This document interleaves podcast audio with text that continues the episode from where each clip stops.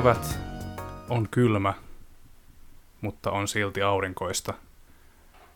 Ehkä kohta siintää valoa tunnelin päässä. Toivomme sitä kaikki. Tervetuloa Konsolifin podcastin pariin. Tämä on jakso numero 192. Tänään meillä on itseni lisäksi studiossa Joonatan Itkonen Hei vaan. Sekä uutispäällikkömme Jaakko Herranen, joka lupasi näyttää mielipiteellistä persettä. Tervetuloa.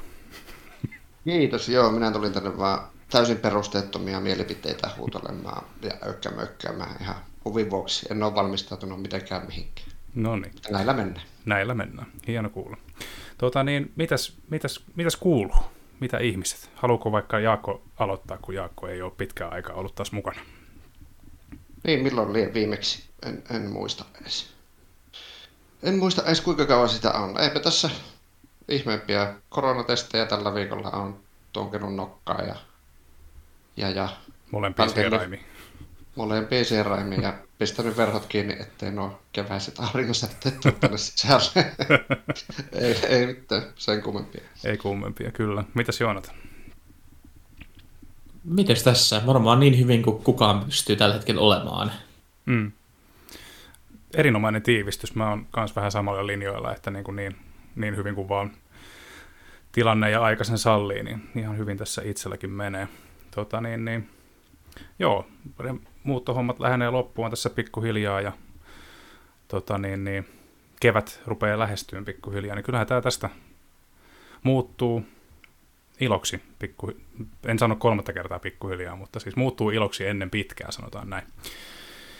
Öö, ennen kuin lähdetään liikkeelle, niin otetaan tästä pieni, öö, pieni katsaus politiikkaan, eli tietenkään, tietenkin meiltäkään ei ole jäänyt huomaamatta se, että, että tuolla Ukraina sodittaa käytännössä, käytännössä tota, raakuuksia ja hirveyksiä tapahtuu tälläkin hetkellä, mutta tota, pohdimme sitä pitkään, että lähdemmekö, lähdemmekö jaksoa tekemään tässä maailmantilanteessa, mutta olemme tulleet siihen lopputulokseen, että koitetaan jakaa iloa ja levittää sanomaa siitä, mitä tapahtuu, ja koitetaan tehdä sitä, missä ollaan, missä ollaan hyviä ja mistä tykätään, kun me vielä voimme sitä tehdä tässä tilanteessa. Ja tota, Konsolivin podcast ei ole politiikkapohjainen podcast, joten tästä aiheesta ei sen enempää, mutta tietäkää se, että tiedostamme tämän.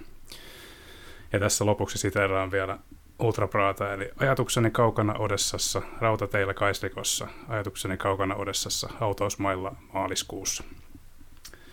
Mennään tästä eteenpäin. Näistä tunnelmista siirrytään, siirrytään Media Kerneriin ja tota, olemme taas kuluttaneet aikaa sen äärellä kukin omalla tavallaan. Lähdetään liikkeelle katsotuista. Ollaan tota, maailmantilanne on taas sallinut sen, että on päässyt elokuviin. Ja tota, haluan, pohdin pitkään, että haluanko mä sanoa tätä edes ääneen, että käytiin katsomassa toi Uncharted paremman puoliskoni kanssa. Se ei ole kerännyt kauheasti, kauheasti hyviä arvosanoja, mutta tota, lähdetään, lähdetään liikkeelle, eli jokainen, ilmeisesti kaikki oli sen nähnyt, eikö vaan? Juu. Yes. Ikävä kyllä. Tota, mä, mä ehkä avaan pelin. Avataanko peli positiivisella vai, positi- positiivisuudella vai negatiivisuudella? Mennään positiivisella, kun meidän piti iloa tuoda kansalle. tota, joo, Uncharted, miten mä sanoisin siitä, miten niin kuin... Mä en siis väitä sen olevan mikään klassikkoteos. Mä en väitä, että se olisi mitenkään erityisen niin kuin onnistuneesti kästetty, mutta siinä on elokuva, joka, jota kantaa pitkälle, hyvin pitkälle Tom Holland, koska tota, uskomatonta kyllä, vaikka ajattelin, että vaikka kuinka paljon näyttelijästä tykkäänkin, niin tässä on ehkä vähän turhan lapsen kasvoinen Nathan Drake, mutta yllättävän hyvinhän se toimii. Ja, ja tota, ee, miten mä nyt sanoisin, siis eihän, eihän tämä, tämä ei sytytä, sytytä niin kuin kattoa tulee niin sanotusti, mutta tota, sanotaan tähän elämäntilanteeseen ja näihin fiiliksiin, mitä nyt tällä hetkellä on, niin semmoinen, ei tarvinnut kauheasti miettiä, kun sitä elokuvaa katsoo, ja uskallan sanoa tämän ääneen, viihdyin koko kaksi tuntisen, kun leffaa katsoin. Mitäs muut? Jättikö traumoja?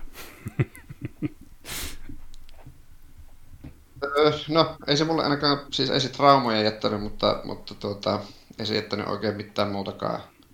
Et siis mäkin tykkään Tom Hollandista. Mulla on ihan sama, että onko sulla viikset tai onko Tom Hollandi samannäköinen kuin Drake on ihan yksi hailee. Mm. Mutta ei se oikein tuohon rooliin sopinut millään tasolla. Musta se oli jotenkin tosi kiusallinen koko ajan. Ainut siinä oli hyvä, hyvä asia, mitä tuosta leffasta voisi sanoa, että se löi, löi läskiksi hommat, varsinkin siellä loppupuolella Joo. oikealla tavalla, vähän samalla tavalla kuin pelitkin, niin kuin pitäisikin, mutta siis Mm. ei, ei se alkupuolisko oli aivan, aivan, aivan kuraa ja mä otin siinä pikku tirsat, tirsat, tirsatkin välillä. Niin, olitko ihan leffateatterissa tirsat?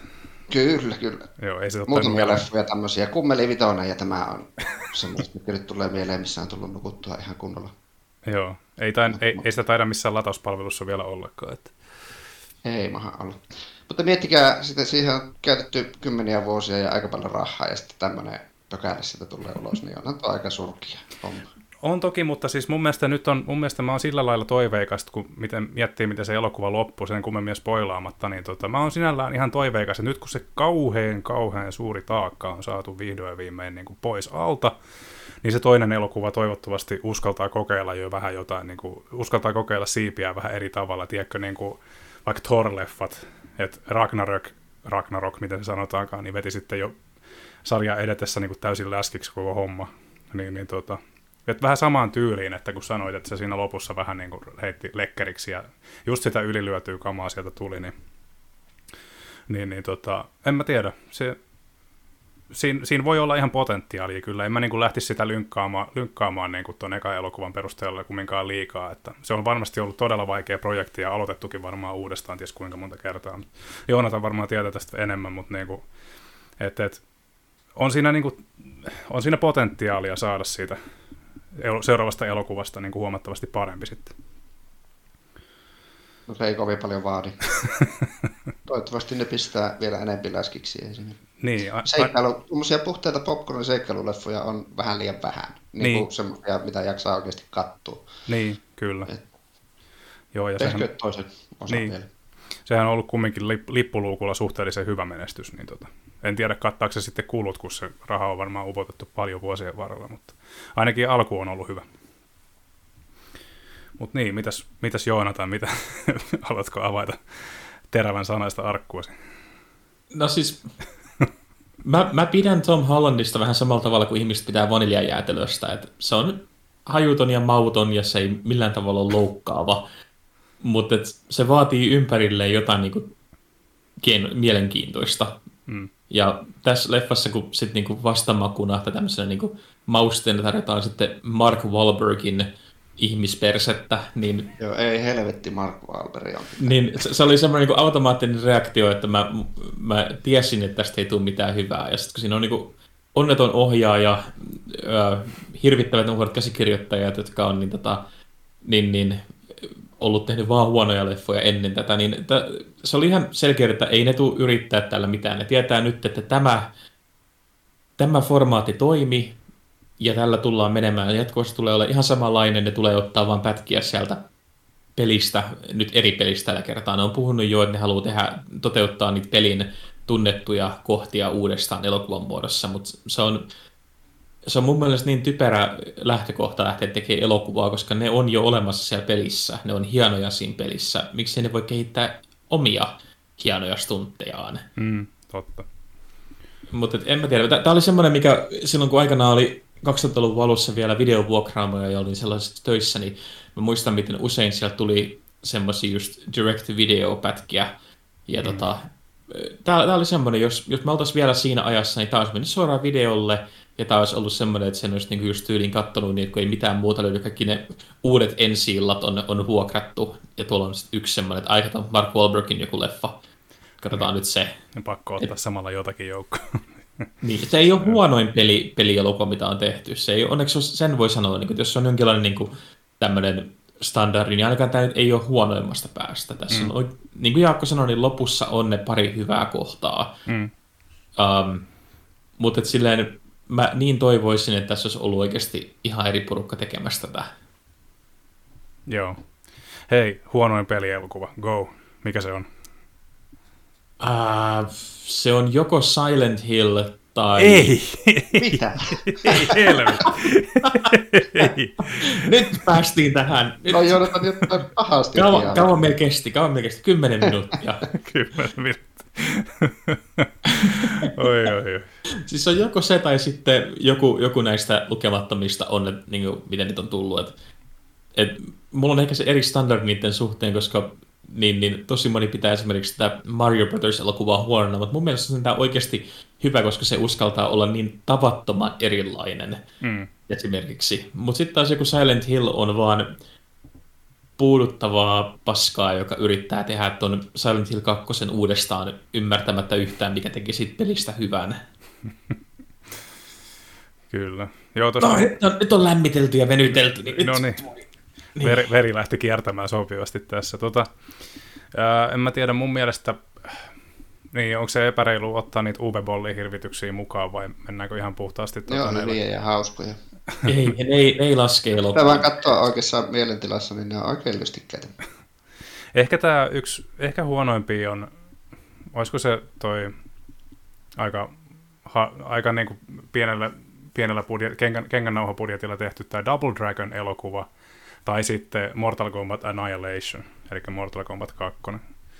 Mä ne mietin on... sitä, mutta laskeeko se oikeastaan niin enää pelielokuvana, kun se on, niin kuin, se, se on vähän sama kuin nämä Resident Evilit, että ne on mennyt niin kauas siitä, että ne on niin jo oma jatkumonsa periaatteessa. Mm. Mutta okei, okay, Annihilation on siis ihan, ihan hirvittävä, siinä ollaan ihan samaa mieltä. Se on mm. kau- kauhea elokuva. On, kyllä. Joo, ja ensimmäisellä Mortal Kombatilla on se nostalgia-arvo monet pitää, tai niin kuin itsekin tykkää siitä kyllä enemmän, että jos, jos täytyy muistella menneitä sen suhteen, niin mieluummin se ensimmäinen osa kyllä ehdottomasti, että kakkonen on vaan jo liian, liian hirveätä yksinkertaisesti. Se eka osahan ei ole niin, niin huono. Sehän ei. on aika, aika ysäri leffa, mutta niin siellä on oikeasti pätkiä, missä voi niin nähdä, että siinä on joku miettinyt niin kuin oikeasti ihan, että tämä voisi toimiakin elokuvana. Sehän on ripoffi suoraan noista Bruce Leen Game of Deathista ja tämmöisistä leffoista, mutta mm.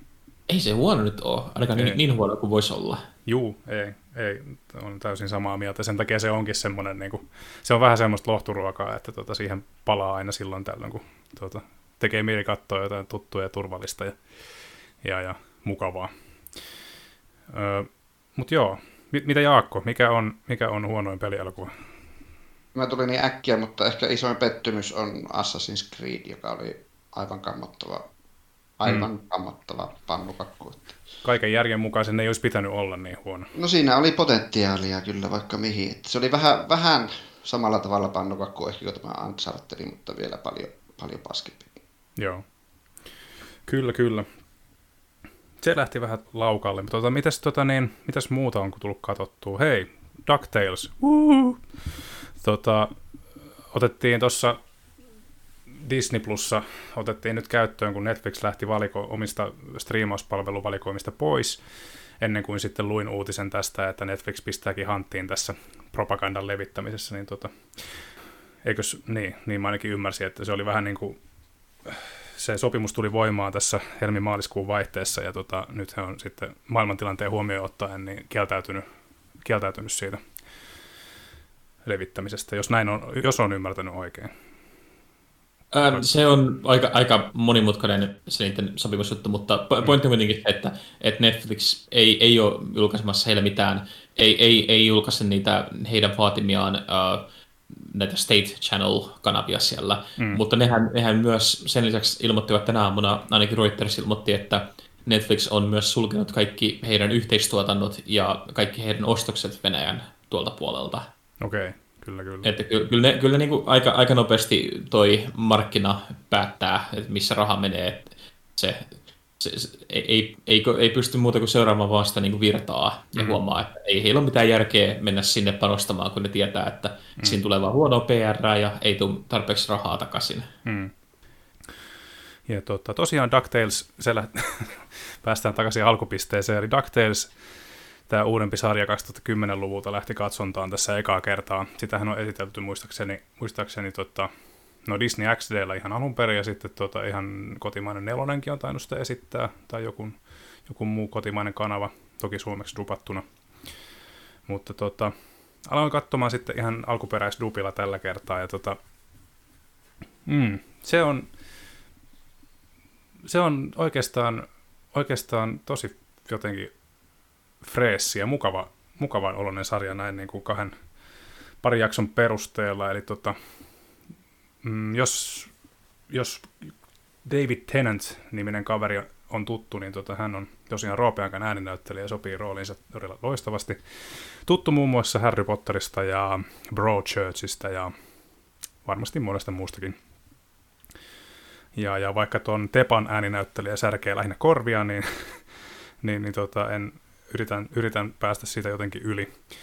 Ja tota, piirrostyyli tosiaan aikoinaan muistan, kun tämä sarja tuli, että tämä on jakanut aika paljon mielipiteitä, mutta tämä itse asiassa miellyttää mun omaa silmää jotenkin, jotenkin sillä tavalla, että vähän samalla tavalla kuin tämä uusi Battletoads. Eli tämmöinen aika terävät reunat ja selkeät ääriviivat, mutta jotenkin niin kuin, en mä tiedä, aika, aika jotenkin persoonallisen, persoonallinen piirrostyyli.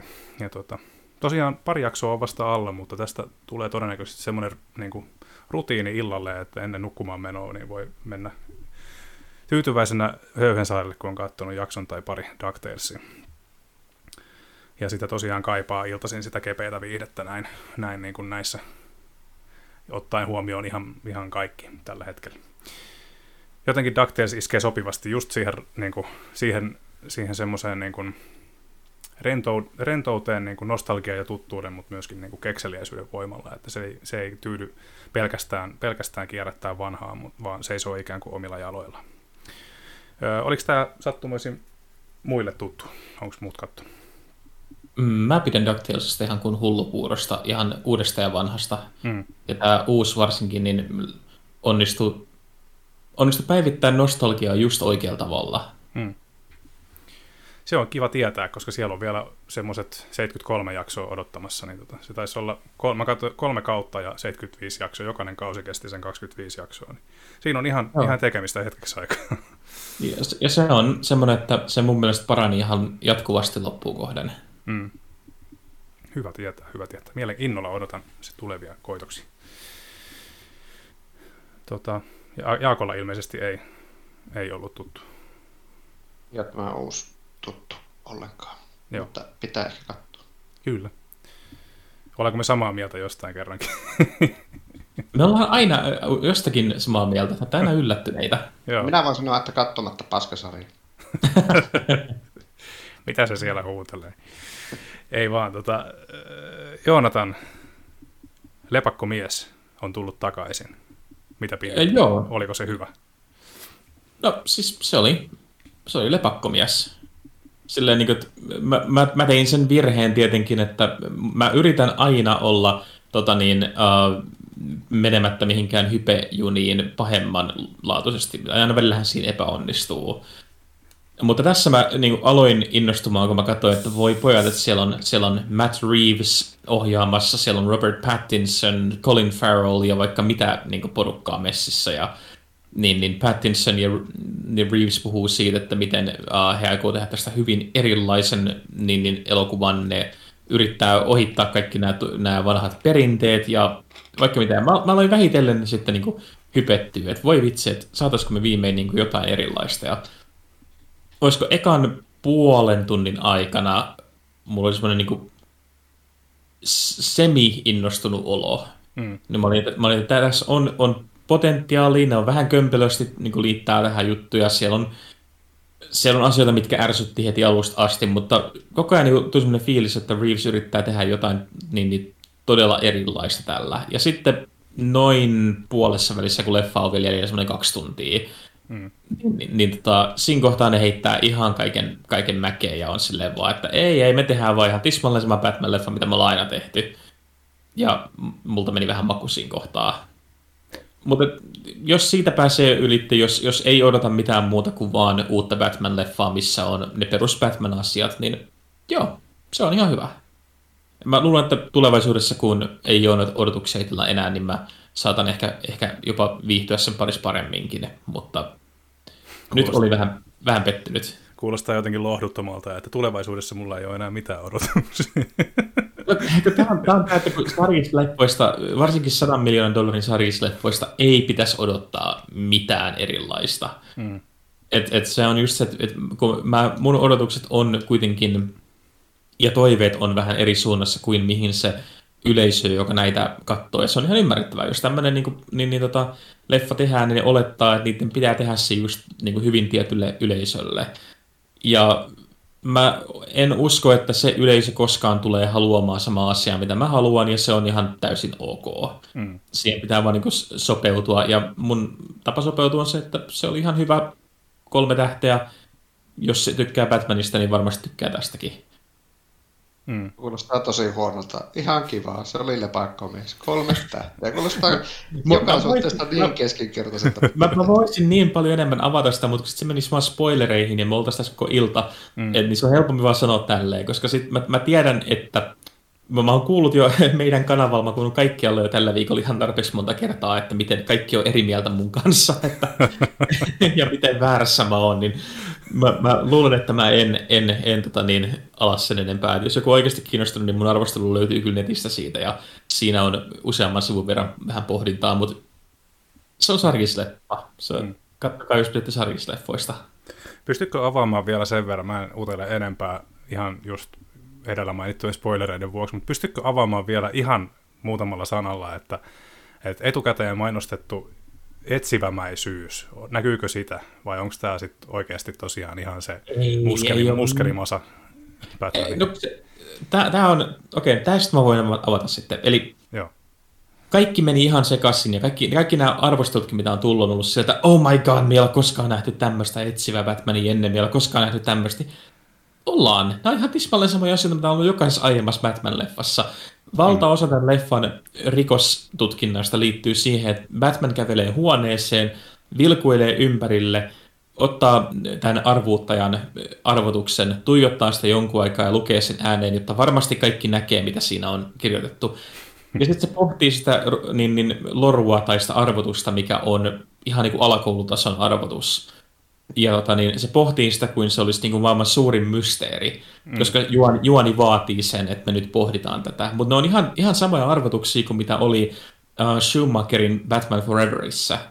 Mutta toisin kuin Schumacherin neon värisessä sekoilussa, mm. tästä ne samat arvotukset, mitkä on ihan pöhköjä, niin, niin otetaan haudan vakavasti. Ja mä lu- luulen, että se haudan vakava meno, nyt kun meillä on ollut pari tämmöistä Zack Snyderin fasistifantasiaa, niin mm. nyt porukka on niin ihan läpällään, että tämä on niin erilaista, mutta nämä on, nämä on ihan samoja juttuja, mitä on nähty Nolanin Batmaneissa, missä niin, niin toi Batman viettää aikaa siellä pohtien, miten se löytää Jokerin näillä kaikuluotaimilla ja Uh, ihan sama juttu kuin noissa Burtonin Batmaneissa, missä se niin, niin yrittää selvittää, että mikä on pingviinin tämä lopullinen suunnitelma Gothamin pään hyväksi, niin ne on kaikki ihan samaa. Ne, niissä ei ole mitään uutta tai semmoista kiinnostavaa. Se kiinnostavin juttu, mikä elokuvassa on, on se, että siinä on pienen ohikiitävän, mahtavan hetken ajan semmoinen alavire, mikä ehdottaa, että Batman on ihan yhtä paha ongelma kuin muut rikolliset tuossa kaupungissa. Ja ihan se niin kuin, hmm. hetken aikaa niin kuin jopa niin kuin ajaa sitä aika pitkällekin. Niin kuin se jopa niin kuin, antaa katsojalle niin kuin viitteitä ja tämmöisiä lupauksia siitä, että me tullaan käsittelemään tätä juttua, että Batman ei ole hyvä juttu. Batman on, on, on ihan yhtä, yhtä niin kuin samalla tasolla kuin arvuuttajakin on. Se vaan sattuu niin kuin kohdistamaan väkivaltansa niin kuin tyyppeihin, joista me ei pidetä. Hmm. Ja ne, ne kohdat, mitkä siinä leffassa käsittelee, tota, mitkä menee siihen, niin mä olin ihan se, että jes, viimein me saadaan niin kuin jotain, mikä ei ole perus Batmania. Ja mä oikeasti luulin, että tämä oli se, mitä ne tarkoitti sillä, että me tehdään jotain muuta kuin perus Batmania. Mm.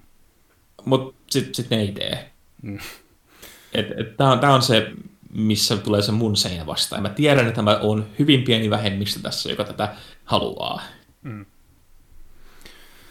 Ok, ei siinä.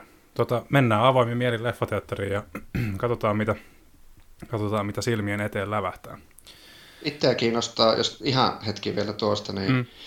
kiinnostaa se, että meinaako ne yhdistää sitä siihen uuden Jokerin, Phoenixin Jokerin universumiin millä tavalla varmaan. Uh, ei, sen voi sanoa ilman, ilman spoilereita, tää, koska se on sanonut, noi, ne on sanoneet ihan itse jo haastatteluissakin, että tämä on ihan oma juttunsa, että tämä ei, no. ei liittyy niin kuin mihinkään muuhun.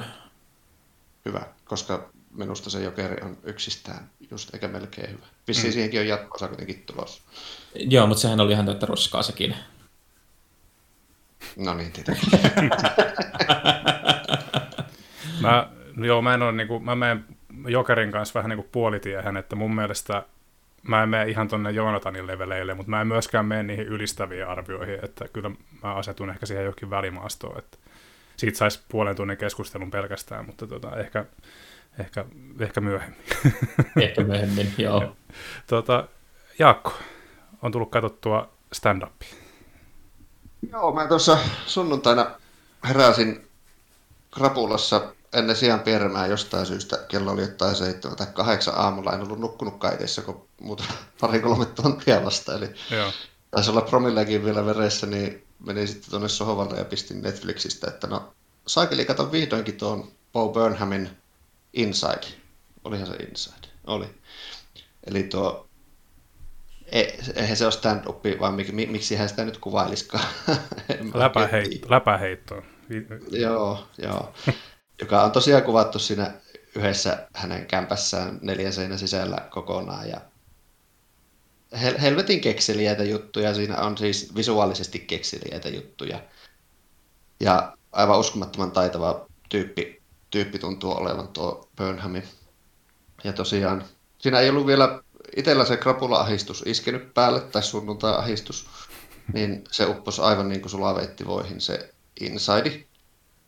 Niin, niin. Sitten innostuin ja katsoin myös ne kaksi muuta, mitä Netflixistä löytyi. Make Happy ja What, jotka nekin oli aivan, aivan timanttista tavaraa. Siis ehkä minun suosikki stand-up-tyyppi tällä hetkellä on näiden kolmen, kolmen perusteella tämä Burnhami. Oletteko kattonut? Ei ole itselle tuttu kyllä tämä, mä justiin katoin, että mikä kaveri on kyseessä. Niin tota... Joo, sitä in, Insideahan kaikki on nyt tuntuu ylistävän hirveästi jossain vaiheessa. Itse jäi vähän kel- kelkasta ja katsoin se tosiaan vasta nytten. Hmm. Kannatti kyllä katsoa. Se oli hetkittäin, siis se oli hemmetin nokkelaa, oivaltavaa, ja välillä siinä oli semmoisia pieniä draamahetkiäkin, että se oikeasti tosi hyvin toi siinä ilmi, että okei, tehdään mukaan tässä komediaa, mutta silti ahistaa nyt aivan helvetisti mm. tämä karanteeni ja kämpilläolo ja muutenkin vähän elämä hetkittäin, hetkittäin. Että se ei yhtään peitellyt sitä, että okei, hän tekee tosiaan huumoria, mutta hänellä on itselläänkin ongelmia ihan sel- selvästi. Mutta niin mm. se taitaa kyllä koomikoilla hyvin usein olla. Että... Mm. Eli onko tämä, niin tämä oli niin käytännössä tämä jo aloittanut uransa, mä katsoin tuossa, että hän oli YouTubesta tuttu, niin hän ei ole käytännössä, niin kuin, tai alun perin aloittanut uransa YouTuben puolella, niin hän ei nähtävästi ole, niin kuin, että aika pitkä, tosi pitkä ura niin kuin, takana jo, ja en ole ikinä tyyliin kuullutkaan kaverista, niin aika hyvin mennyt kyllä ohi. Ohi Joo, itsekin kuulin, kuulin vasta tuo Insidein myötä. Ja Netflixistä tosiaan löytyy ainakin nuo kolme tunnin, reilun tunnin pitusta. Joo. Kyllä, kyllä. kyllä. Joo, ja sitten siitä kun toivuin, toivuin niin alettiin katsoa lisää loistavaa komediaa, eli kommunityö, jonka olen kyllä katsonut silloin joskus, milloin se nyt tulikaan, niin katoin viisi kautta. Mutta jotenkin nyt sitten kun katsoa alusta, niin hoksasi, että sitä silloin ei ole katsonut tarkasti. Tai sitten vaan, kun katsoi toista kertaa, niin siinä hoksas uusia juttuja aivan valtavan, valtavan määrän. Että siis se on aivan, aivan järjetöntä vitsitykitystä ihan koko ajan. Ja siinä tosiaan menee hirviästi, hirviästi juttuja ohitte, joita sitten välillä pitää kelata takaisinpäin, että niin mit, mitä, mitä tässä sanottiin, mitä tässä tapahtui. Mm. Ja, ja siis... Silleen, wait, what? joo, joo, joo. Ja sitten lisäksi kun siinä on tosiaan niin hämmentäviä juttuja, että se huumori on välillä niin ylilyötyä, ja nopeaa ja semmoista aivan, aivan crazyä. Mm-hmm. Siinähän on muun muassa semmoisia spesiaalijaksoja. No mä oon nyt eka jakson, eka kauan puolivälissä vähän yli, niin, niin siinähän on semmoisia spesiaalijaksoja, joita ei vielä ole nyt tullut, mutta siinä on kaikkia paintball. Joka kaudella taitaa olla semmoinen paintball-turnausjakso, jossa ne pistää siellä koulussa paintball-ottelut pystyyn ja siis aivan semmoisia nerokkaita juttuja. Hirveästi leffaviittauksia, popkulttuuriviittauksia ja muuta. Mm. Ehdottomasti kannattaa katsoa. Mä alkanut nyt miettiä, kun tuohan tosiaan tämän Harmonin käsikirjoittama. Mm. Ja sen toinen, toinen sarjahan on tämä Rick ja Morty, jota Joo. mä en ole ikinä kattonut, koska musta se näyttää, se animaatiotyyli näyttää siinä vastenmieliseltä, mutta Ei, nyt mä alkanut miettiä, että pitäisi kai sekin sitten katsoa. mä, oon ym- mä ymmärrän sua täysin mukaan. Toi Rick and Morty on vähän semmoinen niinku, piirrostyyli on vähän niin kuin semmoinen irvokas ja jotenkin ei ole tosiaan kauhean silmään miellyttävä monista, mutta se ei ole pelkästään se piirrostyyli, vaan myöskin niin kuin aika mo- moni asia on sillä tavalla, vaikka ne on, se on huumoripitoinen, niin se on myöskin vähän semmoinen jotenkin luotaan työtävä. Et mä huomaan kanssa, että mulla tulee, mä en ole vieläkään katsonut sitä kokonaan, koska mulla tulee tosi pitkiä taukoja siinä, sen, siinä koska mä en vaan niin kuin jaksa katsoa sitä jotenkin. Ei sille aina kun mä oon kattonut jakson Rick Mortia, niin mä oon viihtynyt, mutta jotenkin, jotenkin sitä ei vaan pitkiä, pitkiä putkia kyllä jaksa millään. Mä oon pysynyt sitä erossa ihan sen tyyli, tyylin takia. Mä, mä en oikeastaan tiedä yhtään, mistä siinä on kyse. Mä vaan tiedän, että siinä on Yes. En, On niin, tietyn näköinen tyyppi ja toinen tietyn näköinen tyyppi ja se siitä. siitä.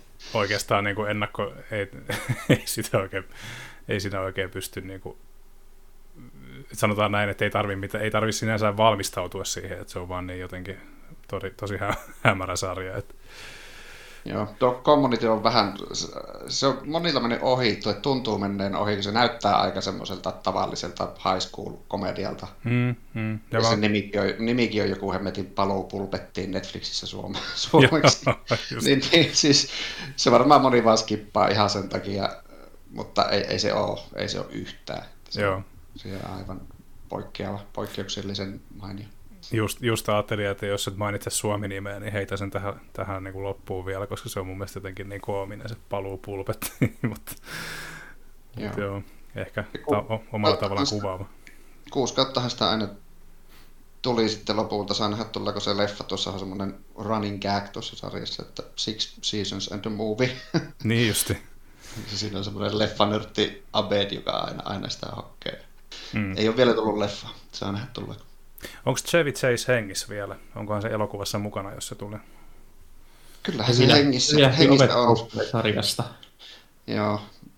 Ilmeisesti se oli rasisti ja kusipää ja kaikkea mahdollista siitä väliltä. Näin on käsittänyt. Okei, okay, okei, okay. kyllä, kyllä. Justiinsa.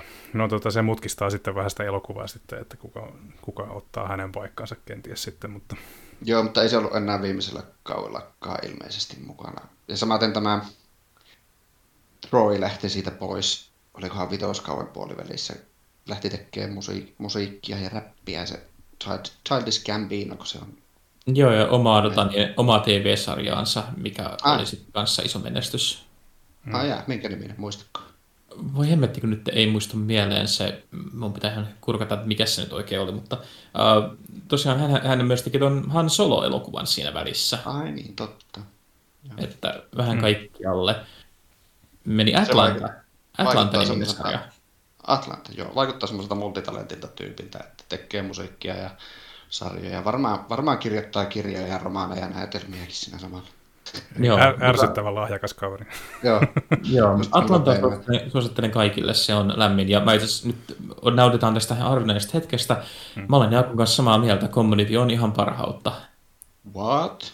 Uh. Joo. Community vähän menetti puhtia loppukohden, mutta niin onhan se niin parhaimmillaan ihan parasta TV-komediaa, mitä löytyy. Joo, ja mitä itse muistan siltä ekakierrokselta, niin, niin neloskausi oli heikompi, kun siinä ilmeisesti Dan Harmoni lähti pois, saiko se jopa potkut. Se sai kenkää jo vuoden verran ja sitten kutsui sen takaisin. Kiva. Mutta kutoskausi itsellä on kokonaan kattonut, mutta sitä en kattonut sillä eka rundilla ollenkaan. Että odotan mm. innolla, kun sinne asti pääsen jossain vaiheessa. Joo. All right.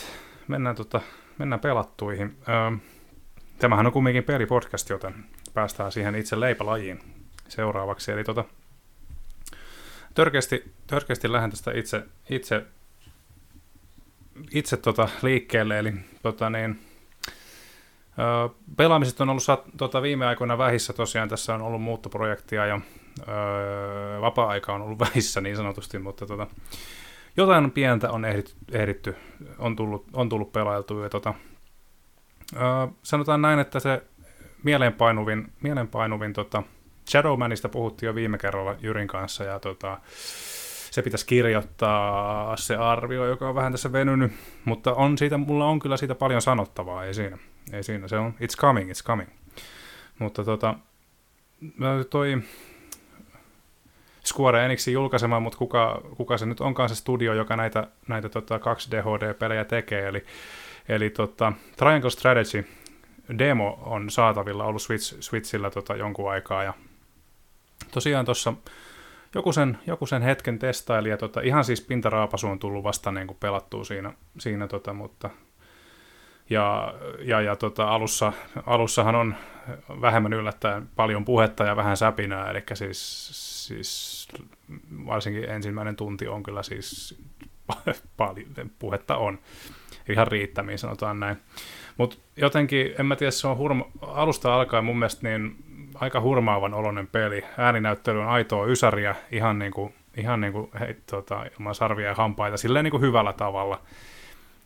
se on sellaista niin kuin, tiedätkö semmoisen ylinäyttelykin sellaista, että se, on, se hiuks, raja on hiuksen hieno, että onko sitä ärsyttävää kuunnella vai onko se sellaista, niin kuin, että se vetää hymy huulille, niin just jotenkin tämä äh, Triangle Strategyn ääninäyttely tuntuu olevan sellaista, että se, sitä on niin kuin kiva kuunnella, koska, koska tota, no, ne ei ole mitään selleen niin kuin, ei ole mitään semmoista, että se on vähän niin kuin kattoisi tai kuuntelisi jotain teatteria tai silleen, että se ei ole, se ei ole ihan niin ylilyötyä, mutta kumminkin niin kuin, että huomaa, että, että, että vaikutteet on vahvat. Ja he on hyvin onnistunut niin kuin ammentaan sieltä Ysäriltä myöskin. Kaikki äänenpainot ja kaikki tämmöiset. Niin kuin, en mä tiedä, ai, mä tykkään. Ja tota, musiikki on tuttuun tapaan tosi miellyttävää. Mä valmistauduin vähän huonosti, mä en tullut katsoneeksi, että mitä tota, kuka, kuka on Triangle Strategyn kehittäjä, nimeä en muista ja en nyt ole katsonut näitä säveltäjiäkään. Todennäköisesti säveltäjä on sama, joka oli Octopath Travelerissa, uskaltaisin väittää. Se nyt ihan väärin muista.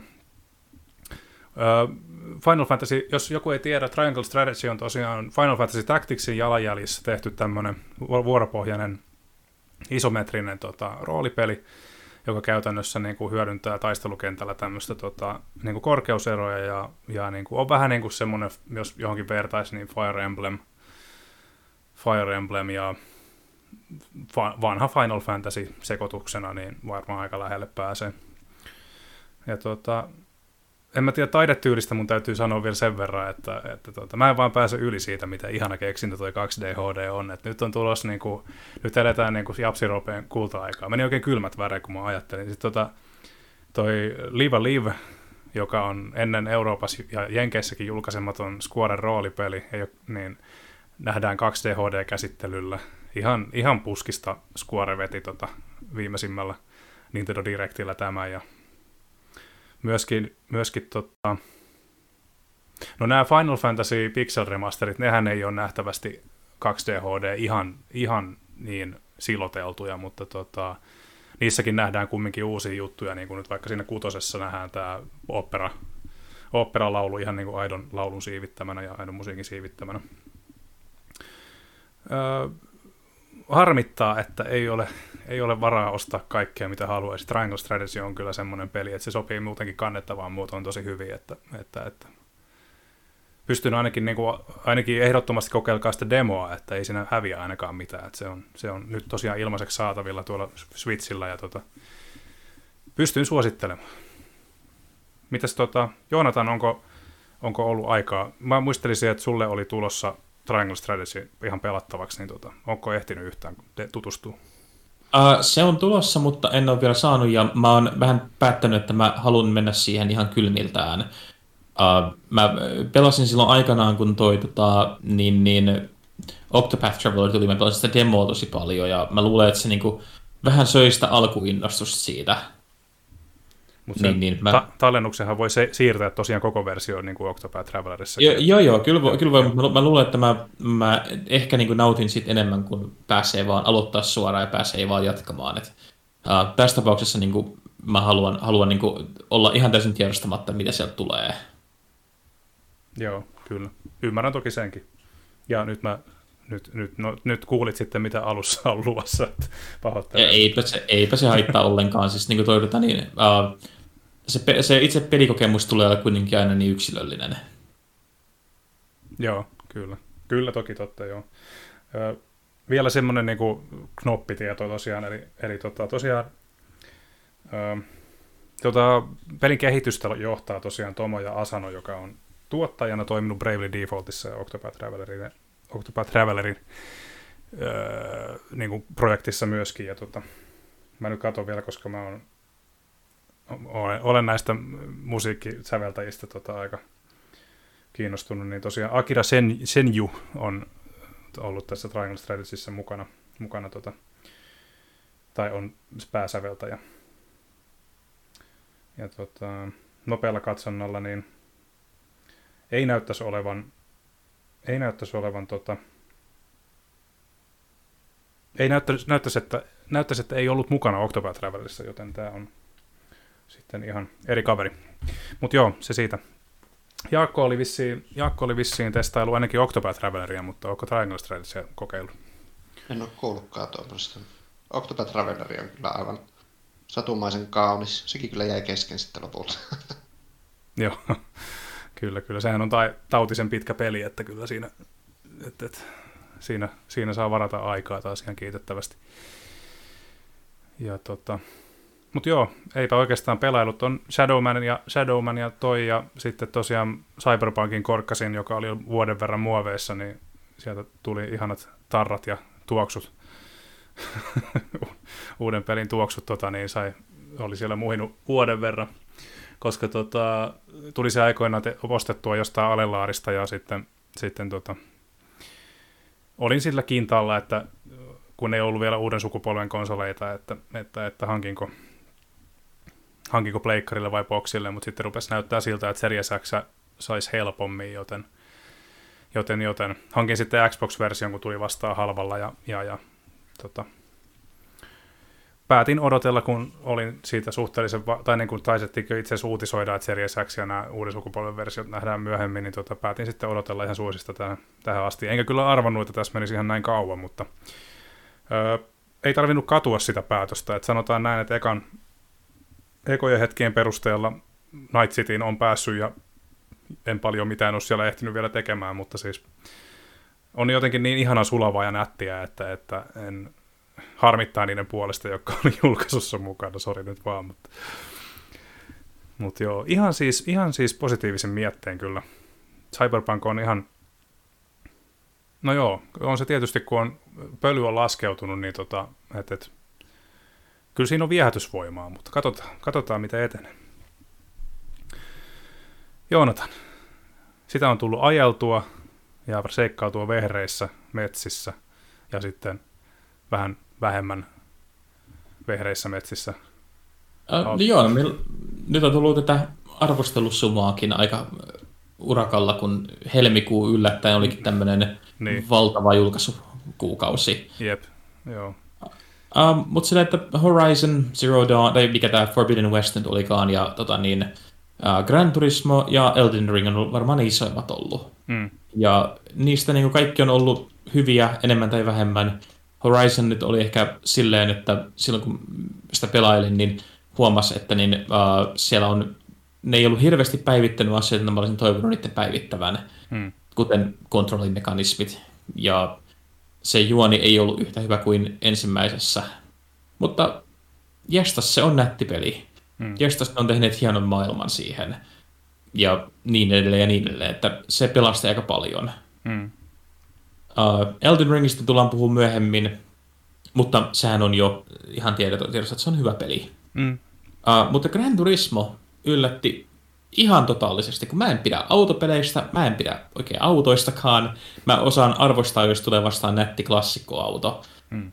Mutta mulla ei ole semmoista niinku, minkäänlaista niinku, kosketuspintaa niihin muuten. Um, mutta sitten niin nyt tätä kun alkoi pelaamaan, niin, niin mulla tuli sellainen hetki, että Satutteko te muistamaan, näittekö te koskaan, kun joku kymmenen vuotta sitten ehkä tuli semmoinen Mazdan mainos, missä tota, niin, nuori kundi saa itselleen niin ekan auton, semmoinen pieni Mazda Miata. Ja sitten se, niin kuin, se on niin kuin, kaikki hänen, koko hänen elämänsä tapahtuu tämmöisessä, niin kuin, että on just, tiedätkö, ilta-aurinko vähän laskemassa ja on kesä ja kaikki näyttää hirveän nätiltä. Hmm. Ja hän ajelee niin kuin nuorena sillä, käy ottamassa ensimmäisen ihastuksen kyytiin, käy kavereiden kanssa niin paikasta toiseen sillä. Ja sitten mitä vanhemmaksi hän tulee, että hän vähän vanhenee, lähtee yliopistoon, auto päivittyy vähän niin kuin tämmöiseen niin kuin tilavampaan Mazdaan, sitten hän vanhenee taas ja auto päivittyy niin, niin iso tila-autoon perheelle. Ja sitten lopulta, kun hän on niin tässä neljäs viideskymmenessään, perhe on jo alkanut kasvaa ja näin, niin hän, hänellä on niin taas, taas se lapsuuden auto, se Miata, niin, niin käytössä ja hän lähtee ajelemaan. Siinä tulee semmoinen, niin kuin, että semmoinen niin rakkauslaulu niin kuin tie, avoimelle, avoimelle tielle. Mm.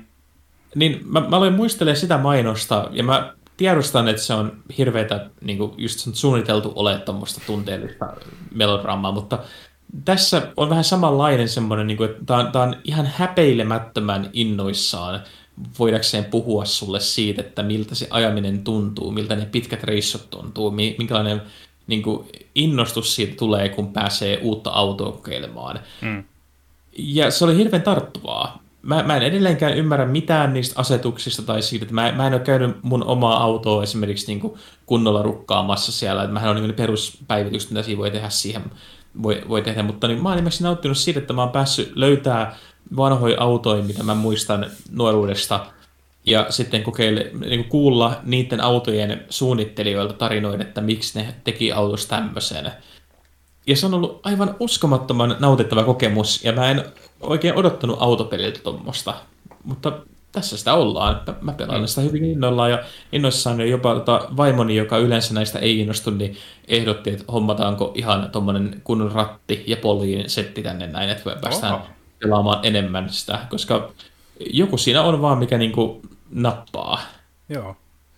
On se, niin, onko se sitten se, että se on niin, kuin niin jotenkin, onko se sitten se, että se on viimeisen päälle niin kuin, se, onko se, sä koet, niin kuin vähemmän autopelejä pelanneena, niin koet kumminkin, että se ottaa, nähtävästi se ottaa sitten niin kuin ensikertalaiset kumminkin hyvin huomioon, jos kerran viihtyy näin hyvin sen parissa. Äh, joo, mulle ei tullut missään kohtaa semmoinen fiilis, että, niin kuin, että mä olisin hukassa tai että uh, se niin kuin olisi, olisi silleen, että get good noob tai mitään tämmöistä. Se on, se on tehty puhtaasti silleen, että me halutaan, että sulla on hauskaa, kun sä ajat autoa. Mm. Ja se oli mun mielestä aika, aika villi fiilis. Mm. Joo, kyllä, kyllä. Se on hyvä tietää, koska tota, just varmasti on semmoisiakin ihmisiä, jotka, jotka on pitänyt sarjasta alkuajoista lähtien, ja sitten on semmoisia, jotka ei ole ikään kuin uskaltanut koskea siihen vielä, koska ajatellaan, että se on vähän niin kuin simulaatio, koska se on niin jotenkin perehtyy myöskin niin kuin tosi, tosi kattavasti niihin kaikkiin niin kuin, jo ensimmäisessä Gran Turismossa taisi olla näitä, että pystyy säätämään kaikkia jousituksia ja kaikkea. Joo, ja tässäkin on mm. kaikki ne, että se, se on niinku ihan niin paljon simulaattori kuin siltä haluaa, mm. mutta se on niinku yhtä aikaa semmoinen, että jos ei halua semmoista rankkaa simulaatiota, niin sit voi ottaa vaisisti. Niin. Ja mä, mä olin tosi niin, niin iloinen siitä, että mulla ei ollut missään vaiheessa semmoinen fiilis, että mun pitää hampaat irvessä niin harjoitella kaikki renkaiden paineet sun muut, jos mä aion pärjätä niissä jutuissa. Hmm. Kaksi kysymystä tulee mieleen, näin niin kuin, mitä Gran Turismosta muistaa. Eli tota, yksi, vahingoittuuko autot? Ei taida. Tai on jotain niin kuin semmoista, niin kuin, tää on nyt vähän paha, kun mä, mä pelasin vaan lyhyen aikaa, kävin katsomassa, miten se, niin kuin, ne tosi realistiset asetukset menee. Mm. Ja niissä varmasti on tommosia, kun siellä on ihan kaikki otettu huomioon. Joo. Uh, Mutta ne helpoimmalla tasolla, mitä itse pelas, just niin kuin semmoiset, että ottakaa iisisti mulle, mm. niin sillä ei ollut mitään niin kuin, kovinkaan merkittävää reaktiota siihen, jos niin kuin, törmäsi johonkin, mutta siinä, siinä oikeastaan tuli se myös, että mä en halunnut törmätä mihinkään, koska niin, niin siellä sua, peli palkitsi sua siitä, että hei, sä ajoit siististi ja hyvin tämän, tämän matsin, ja mm. sitten haluat niin kuin, samalla niin kuin myös parantaa omaa ajotyyliään, että miten mä ajan vähän nopeammin tämän kierroksen. Mm. Kyllä, kyllä. Okei. Okay. Joo, no, koska muistan, että Gran Turismosta aikoinaan valitettiin sitä, että, ja se pistettiin itse asiassa näiden kalliiden autolisenssien piikkiin, että että siinä ei ollut vahinkomallinnusta ollenkaan, että se tota, autoihin ei tullut minkäännäköistä vaurioa. Joo, mä, mä en olisi yllättynyt, jos sitä ei edelleenkään ole, että se on voinut vaan mennä multa kanssa ohi. Ja se, se ei ollut mulla niin kuin mielessä semmoisena, että tarkistan, koska mä en myöskään odottanut, että siinä olisi sitä. Se tuntuu olevan niin kuin, se, se, on, se on melkein, mä, mä kuvailin sitä, että se on melkein pornograafista, miten, tota niin, miten vakavasti se ottaa niin kuin autojen käsittelyyn. Et siinä on niin kuin, että silloin kun sä et aja autoa, niin sä käyt pesemässä sun autoa, sä käyt ottamassa valokuvia sun autosta, sä käyt puhumassa muille sun autosta. Mm. Et, se, on todella semmoinen, um, niin kuin jos, jos pitää autoista niin ei, ja ei saa niistä tarpeeksi, niin tämä on, tää on ihan täydellinen siihen. Mm. Hyvä tietää. Tota, toinen kysymys. Tekeekö ajokortit paluu? Tuleeko nämä B- ja A-lisenssit ja kaikki nämä? Siinä on oma, omanlainen versionsa siitä ja omanlaiset niin kuin noita, uh, ajo, ajo niin, niin, kokemukset. Et sä, sulle tarjotaan, niin, niin sun pitää käydä tekemässä niitä kortteja uh, kilpailuissa, mutta sitten sun pitää käydä myös keräämässä semmoisia niin kahvilasta tehtäviä menuja, mistä sä käyt hakemassa sit, niin uusia autoja. Ja sitten niille autoille käydään tekemässä niin niiden uh, omat niin luokkakorttinsa. Okei. Okay.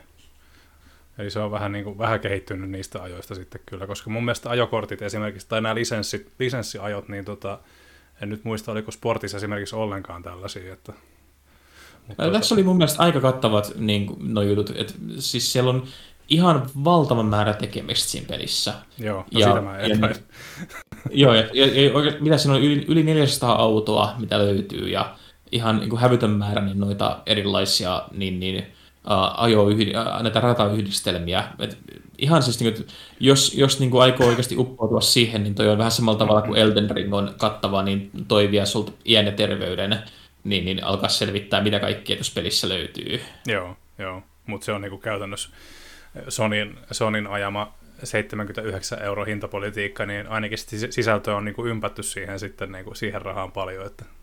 E, joo, kyllä. Että se, se on, mä sanoisin, että se on niin kuin, jos, jos autopeleistä pitää, niin hintansa arvoinen ihan täysin, mutta mm. let's face it, uh, gigantista sen todennäköisesti löytää taas jostakin alennusmyynnistä aika nopeasti. Joo, ja tämä taisi olla niitä pelejä Sonilla, jotka ei vielä vaatinut sitä maksullista upgradea. Oliko näin? Muistanko? Joo, joo tämän, tämän, tämän pystyy ostamaan ihan PS4 sitä upgradea ihan normaalisti. Joo, kyllä, näin se olikin. Joo, kun mä en muistanut ihan tarkkaan, että että oliko, se, oliko se niin, että Horizon, Horizon ja Gran Turismo 7 on viimeisiä pelejä, jotka päivittyy ilmoitteeksi, ja sitten se lähtee niin se Sonin kympin, kympin tota, hintalappu siihen päivitykseen, jos ihan väärin. Näin, näin tässä näin täs olla jo, ja nehän yritti jo Horizonin kanssa sitä, että ei pystyisi mm. niin, niin päivittää, ja ihmiset otti siitä vähän nukkiinsa ihan syystäkin. Niin, koska oli tehty jo niin kuin, markkinoinnissa jo tehty lupaus tästä asiasta, niin sitten ihan joskus se metelin nostaminen kannattaa näköjään. Jep. Kyllä. Eikö siinä Horizonin suhteen käynyt vielä sille, että sitä Pleikkari 4-versiota myytiin halvemmalla kuin Pleikkari 5-versiota? Joo, kyllä. Ja tässähän on sama homma käytännössä, koska Pleikka 4-versio on just niin kuin Joonatan sanoikin, niin nähty pitkästi alle viidellä kympillä. Niin, niin siinä aika edullisesti saa sen sitten samalla sen uuden, uudemmankin version sitten. Eli, eli, eli jos miettii, että se on siellä Digistoressa 80, niin, niin versus sitten, että ostat levyllisen Pleikkari 4 version 45 euroa, niin on, on siinä vähän eroa kyllä. Että, että, että ei ole, ei ole tota persaukisen hommaa tämä Pleikkari 5 pelailu, varsinkaan jos on digitaalinen konsoli, mutta, mutta joo, tota, Jaakko, Switch on ollut kovassa käsittelyssä, vai kuinka? Joo, ei ole persaukisen hommaa tuo Switchillä pelukoin. Joo, ei. Kahdeksan vuotta vanhasta pelistä maksaa 60, 60 hemmetin euroa. Joo, mutta silti, siis mä en vieläkään Switchin hohtoa oikein näe. Musta se on ihan turha masina ollut toistaiseksi, mutta mä silti menin ostamaan sille samana viime viikonloppuna, siinä edeltävänä päivänä ennen kuin oli krapulassa. Niin. Niin, niin oli kotipilleet ja sitten tuli mieleen, että mullahan oli Mario Kartti aikoinaan, Mario Kart 8 tuolle Wii Ulle. Ja että mm. sit, sillähän oli aina hauska, hauska pelata kaveriporukalla. Ja tajusin, että mullahan on myös noita ohjaimia neljä kappaletta, että nyt mennään ja ostetaan Mario Kart, että se on kahdeksan vuotta vanha peli, niin se varmaan Switchille löytyy 20. Niin ei, ei, ei 60, 60 euroa, mutta oli siinä sitten sen verran nousussa, että ostaa pamautin se silti. No, onhan tuo Nintendo hintapolitiikka kyllä hullua, mutta mm. ei siinä mitään. On se silti hyvä, hyvä peli edelleen, että siis hemmetin epäreilu, mutta porukalla tosi hauska.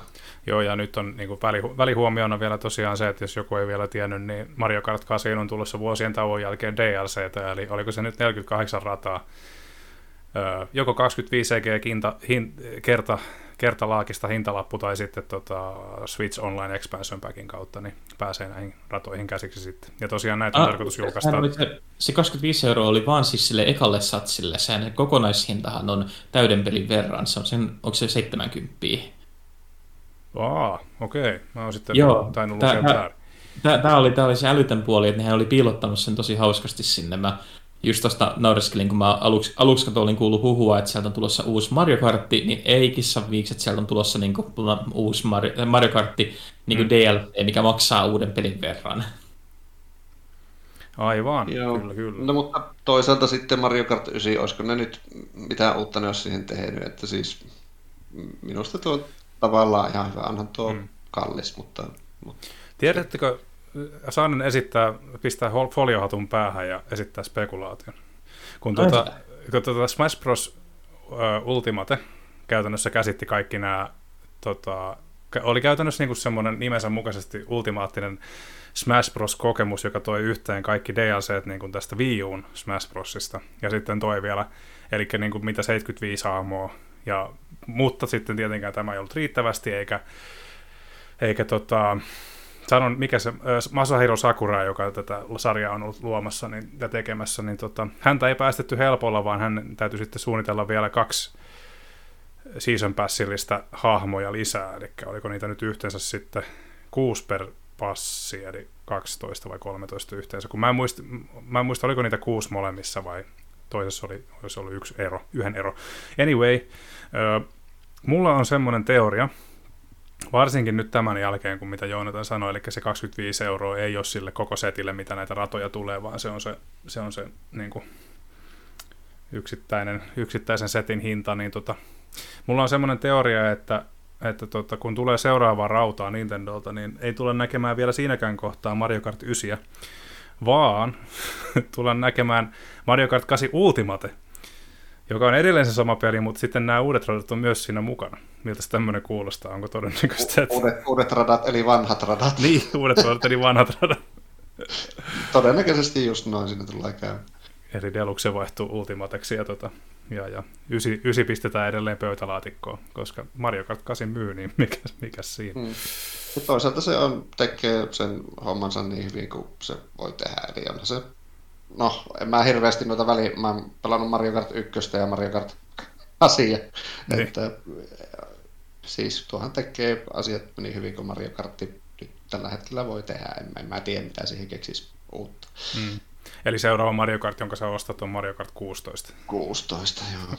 Mutta Mut Nintendon, Nintendon puolesta pitää kuitenkin mainita se, että hehän ei pakota ketään niin oikeastaan omista, tota, että jos pelaa esimerkiksi onlineissa niin tota, ja, ja päätyy jonnekin niin kuin uuteen karttaan, niin sehän antaa sun mennä pelaamaan. Tai jos sun kaverilla on ne kartat, niin vo, sä voit pelata niitä kanssa. Että Joo. Ei ole semmoinen niin pako, pakotus, mikä on tietenkin hyvä, koska mitä niitä on myyty 40 miljoonaa kappaletta tätä peliä, mm. niin, niin olisi aika, aika karmeita pistää niin, niin pelaajakunta puoliksi, jos joku ei halua ostaa niitä.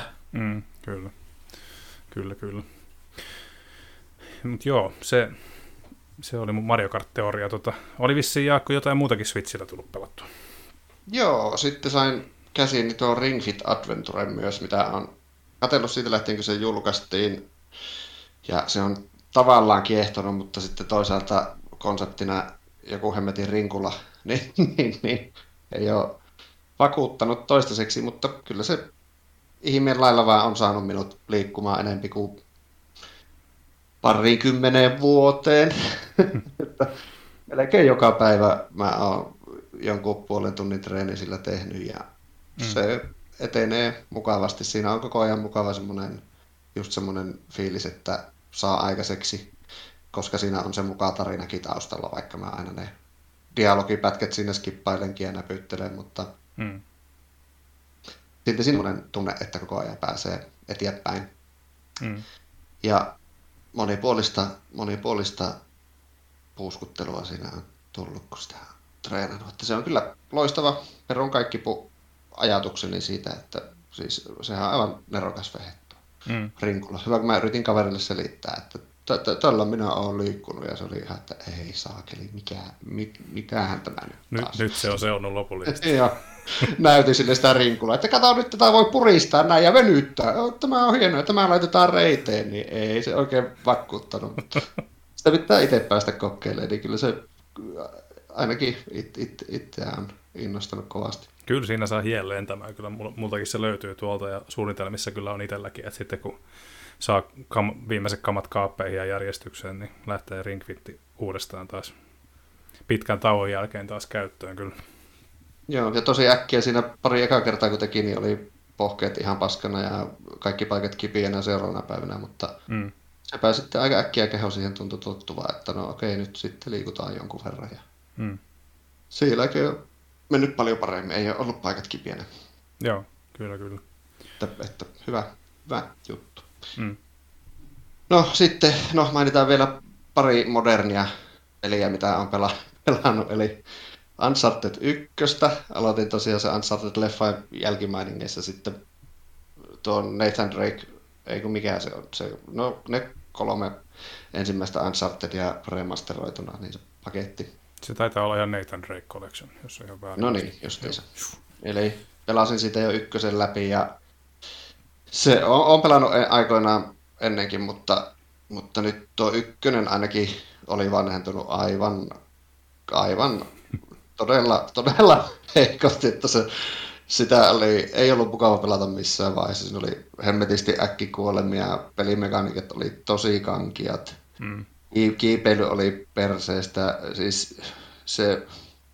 Verrattuna esimerkiksi mä testasin ihan vertailun vuoksi tuota Tomb Raider Anniversarya, Mm. mm. jonka latasin, latasin Xboxille huvikseen. Mm. Niin siis paljon sulavampi ihan joka suhteessa se, se. En ole ihan varma, miten ne nyt aikeenalla asettuu, kumpi tuli ja milloin, mutta, mutta siis... Taitaa Ei- olla ei samoihin aikoihin. No niin, niin minustakin, joo. Joo. Mutta ei Uncharted 1 ja ne hahmot ei ollut vielä siinä oikein, niitä ei hyödynnetty, ne oli tympeitä. Mm. Ja tosiaan ei siinä ollut, ei siinä ollut mitään hyvää. Että siis aivan, muis- muistelin, että se- tämä on ihan ok peli, mutta ei, ei se kyllä enää ollut. Se oli kakkososa, mikä oli, mikä oli sitten taas jo huomattavasti niin. parempi. Mutta tota, Joo, muistelen myös tykänneeni kakkosesta ja kolmosesta enemmän kuin ykkösestä, mutta tuo oli mm. vielä huonompi, mitä muistelin. joo. kyllä. Mutta tulipa, tulipa pelattua. Aloitin kakkosta myös ihan vähän alusta. Ja no, en vielä pitkälle päässyt, mutta vaikutti se heti vähän mukavammalta. Mm. Ja sitten toinen tämmöinen moderni peli, eli Mass Effect 2. Pelasin eilen illalla, illalla läpi sen Legendary Editionin kakkosen ja pelasin aiemmin myös ykkösen. Ja mähän aikoinaan silloin, kun mä julkaistiin, niin ykköstä en jaksanut pelata läpi asti, koska se oli niin kökkö ja Mm. anki ja se taistelu oli siinä, oli vaan niin huonoa, että mä, mulla ei vaan kes- kestänyt pälli Mm. pelasin sitten kyllä kakkosen ja kolmosen ja tykkäsin niistä. Nyt tosiaan sitten aloitin, kun tuli Game Passiin tuo Legendary Edition, niin aloitin sillä ykkösellä ja että no mä pelaan nämä kaikki kolme Mm. läpi. Ja on kyllä ää, ykkönen, en, en, mä- en mä ole varma mitä sille oli tehty, oliko siinä pelimekaniikkoja jotenkin kehitetty eteenpäin tai yhtenäistetty niiden myöhempien osien kanssa, mutta Mun käsittääkseni oli. Ja mun Joo. mielestä se on muutenkin niin kuin sulatto, sulavampi pelattava kyllä huomattavasti kuin mitä se aikoinaan oli. Et muistat ihan oikein, että, tai niin kuin Joo, joo. hahmotit ihan oikein, että se on kyllä niin kuin, siitä on käytännössä tehty, tehty niin hyvä kokemus kuin vaan voi. Kyllä, ja Joo. sitä se oli. Mä tykkäsin sitä ykkösestä. Ja sitten ihan eri fiiliksillä lähin pelaa sitä kakkosta, kun sai importattua minun Jane Shepardin sinne. Ja Mm. Niin säkin pelaat Ja- naisella, joo. Mäkin pelaat, Aina. mä, mä, pelasin tota toista, tai tota Legendary Editionia itse, niin tota kans lähin Naikkosella, koska ekalla kierroksella aikoinaan oli mies Shepardi. Shepard. Joo. Ja nyt on tosiaan päättänyt olla myös vähän semmoinen renegade-henkisempi hahmo, mikä on tosi vaikea, koska mä oon monesti ennenkin peleissä päättänyt, että nyt mä oon pahis, mutta sitten sitä ei vaan tule oltua lopulta pahis, kun se on jotenkin niin tuskallista. Niin ja Mutta joo, mä nyt sitten samaistun tähän, mutta se. Joo. Mutta nyt sitten muutamissa kohdissa, kun pääsi painaa sitä R-triggeria niissä spontaaneissa renegade-tilanteissa, niin ne on aina ollut niin hauskoja, ne se yleensä lyö turpaan tai ampuu päähän tai jotain, niin tullut semmoinen fiilis, että tämä on aivan hemmetin hauska. Ne on joten, jotenkin niin out of place ne kohtaukset. Sehän siinä onkin, ja... niin, sehän siinä onkin siinä Renegade-hommassa, että kun ne välttämättä ne lop- ratkaisut, mitä sä näet niiden ratka- te- te- tekojen avulla, niin ne ei ole niin kuin kauhean pelaajaa hyödyttäviä välttämättä. Joo.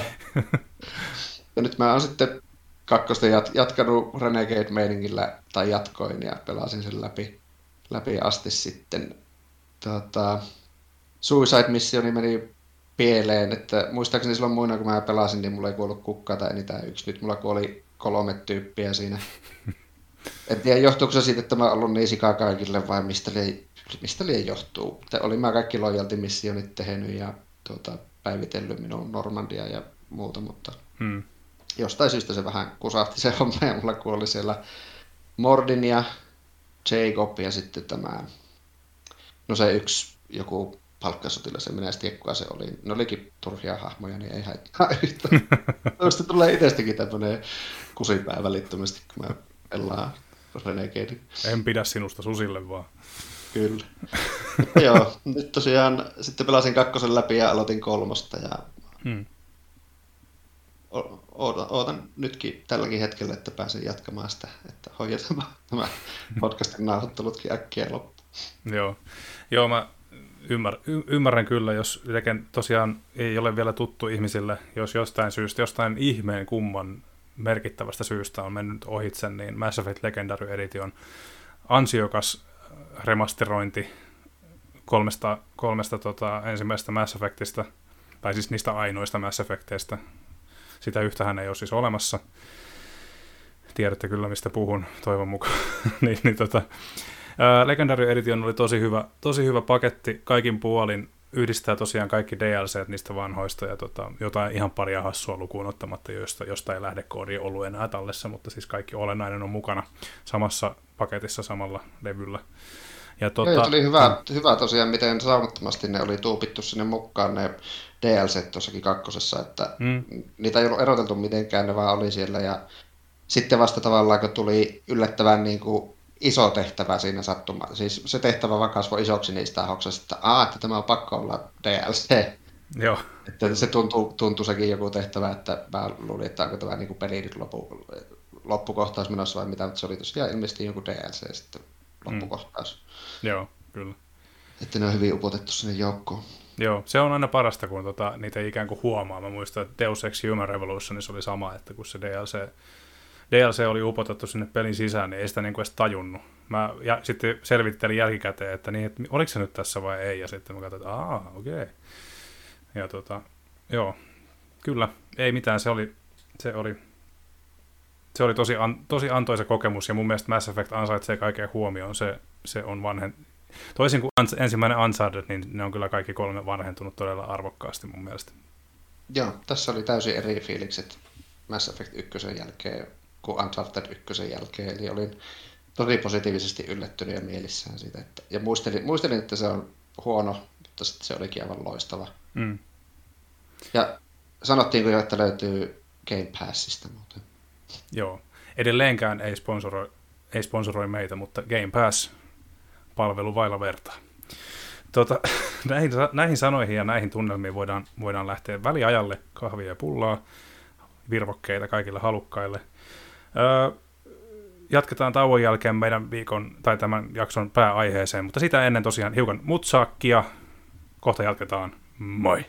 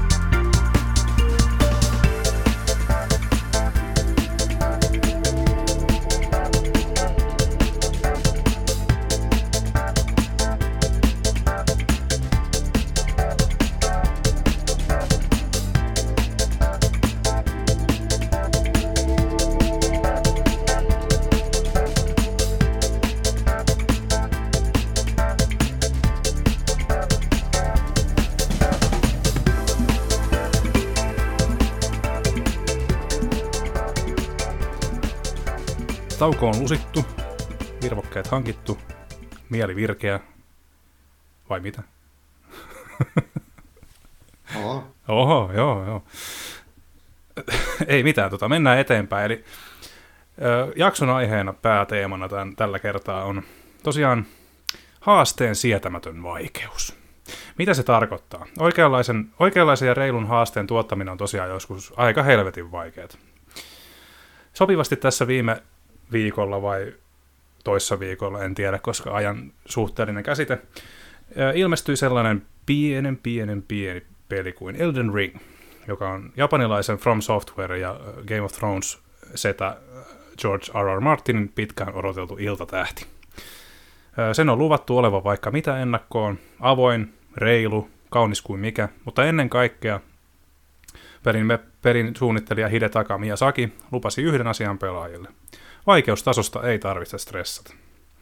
No, jos olet Souls-pelien ystävä, todennäköisesti ei tarvitsekaan stressata, sillä Elden Ring tarjoaa suunnittelijan legendan mukaan tyylilajinsa parhaat työkalut vaikeuksien voittamiseen.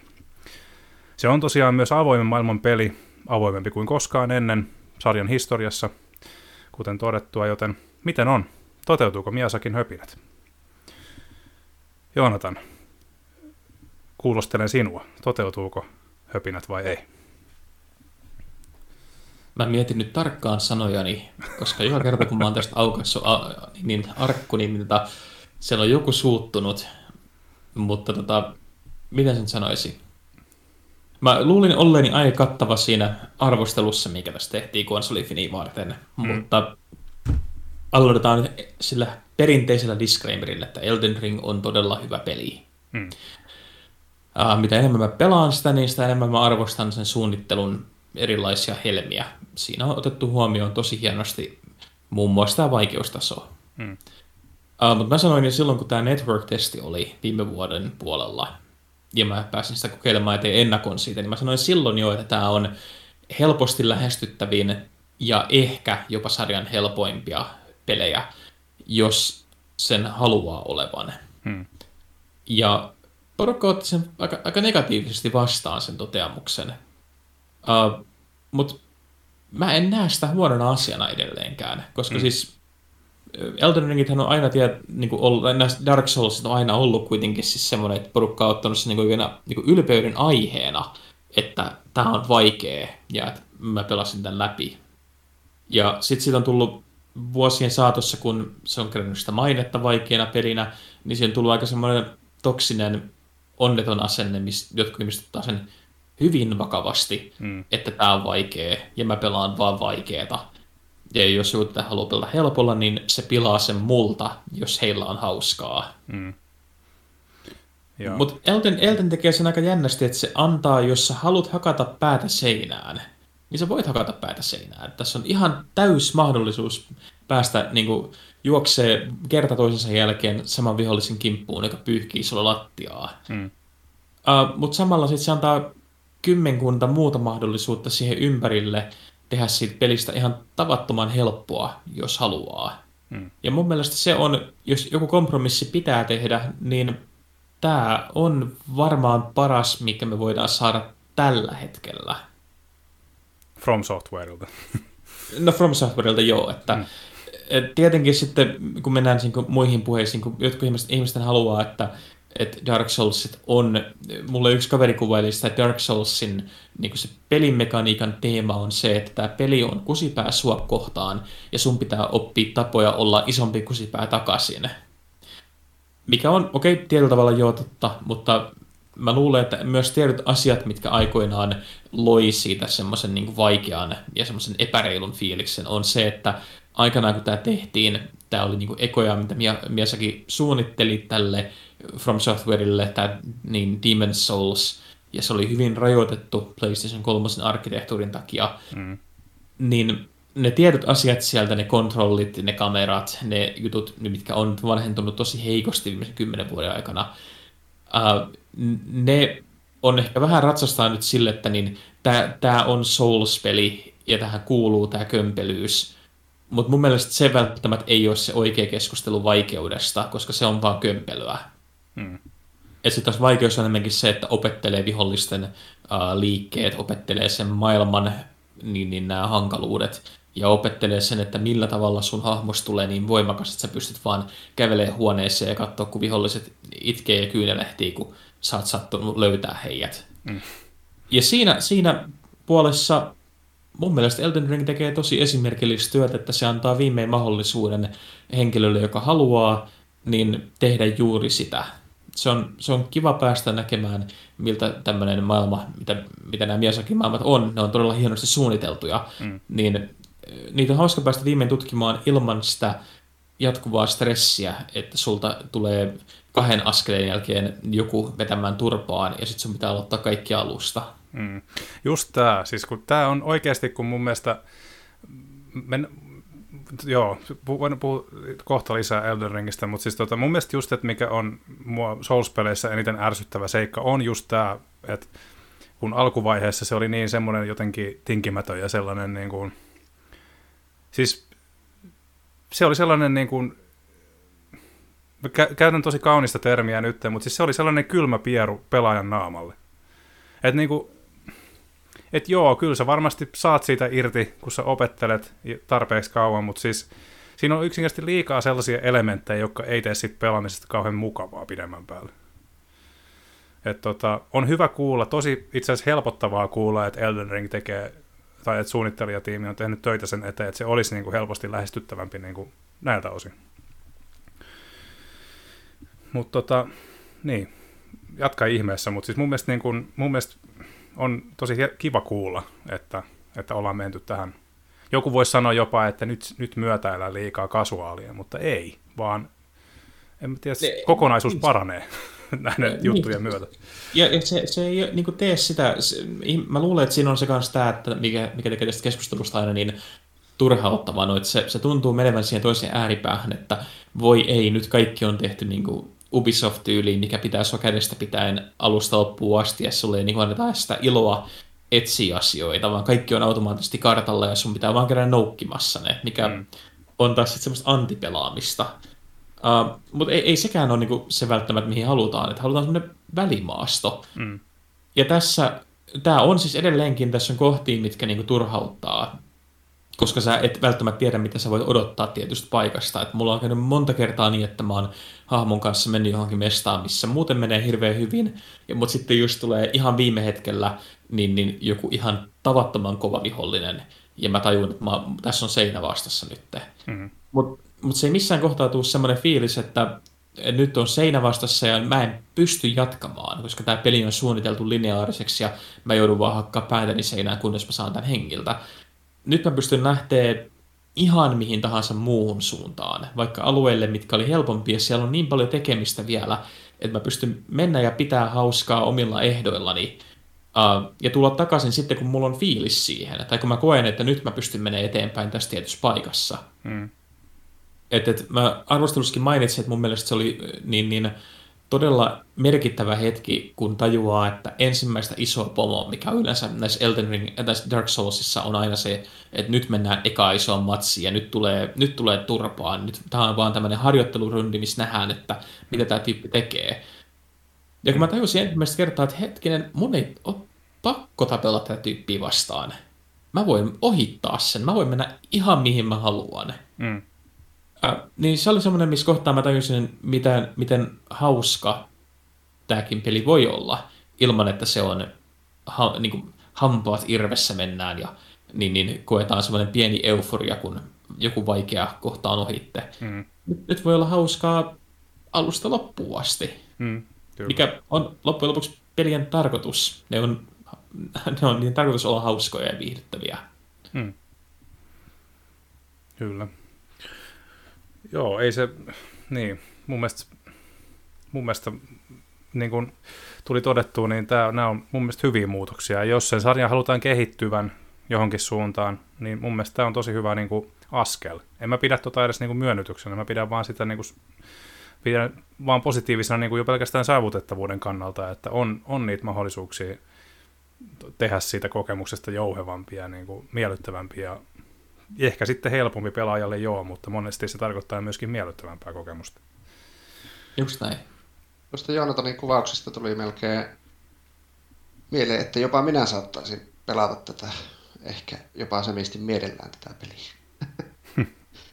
Koska oma kokemus From Softwaren peleihin rajoittuu siihen, että pelasin Demon's Soulsia aikoinaan ehkä puoli tuntia alusta.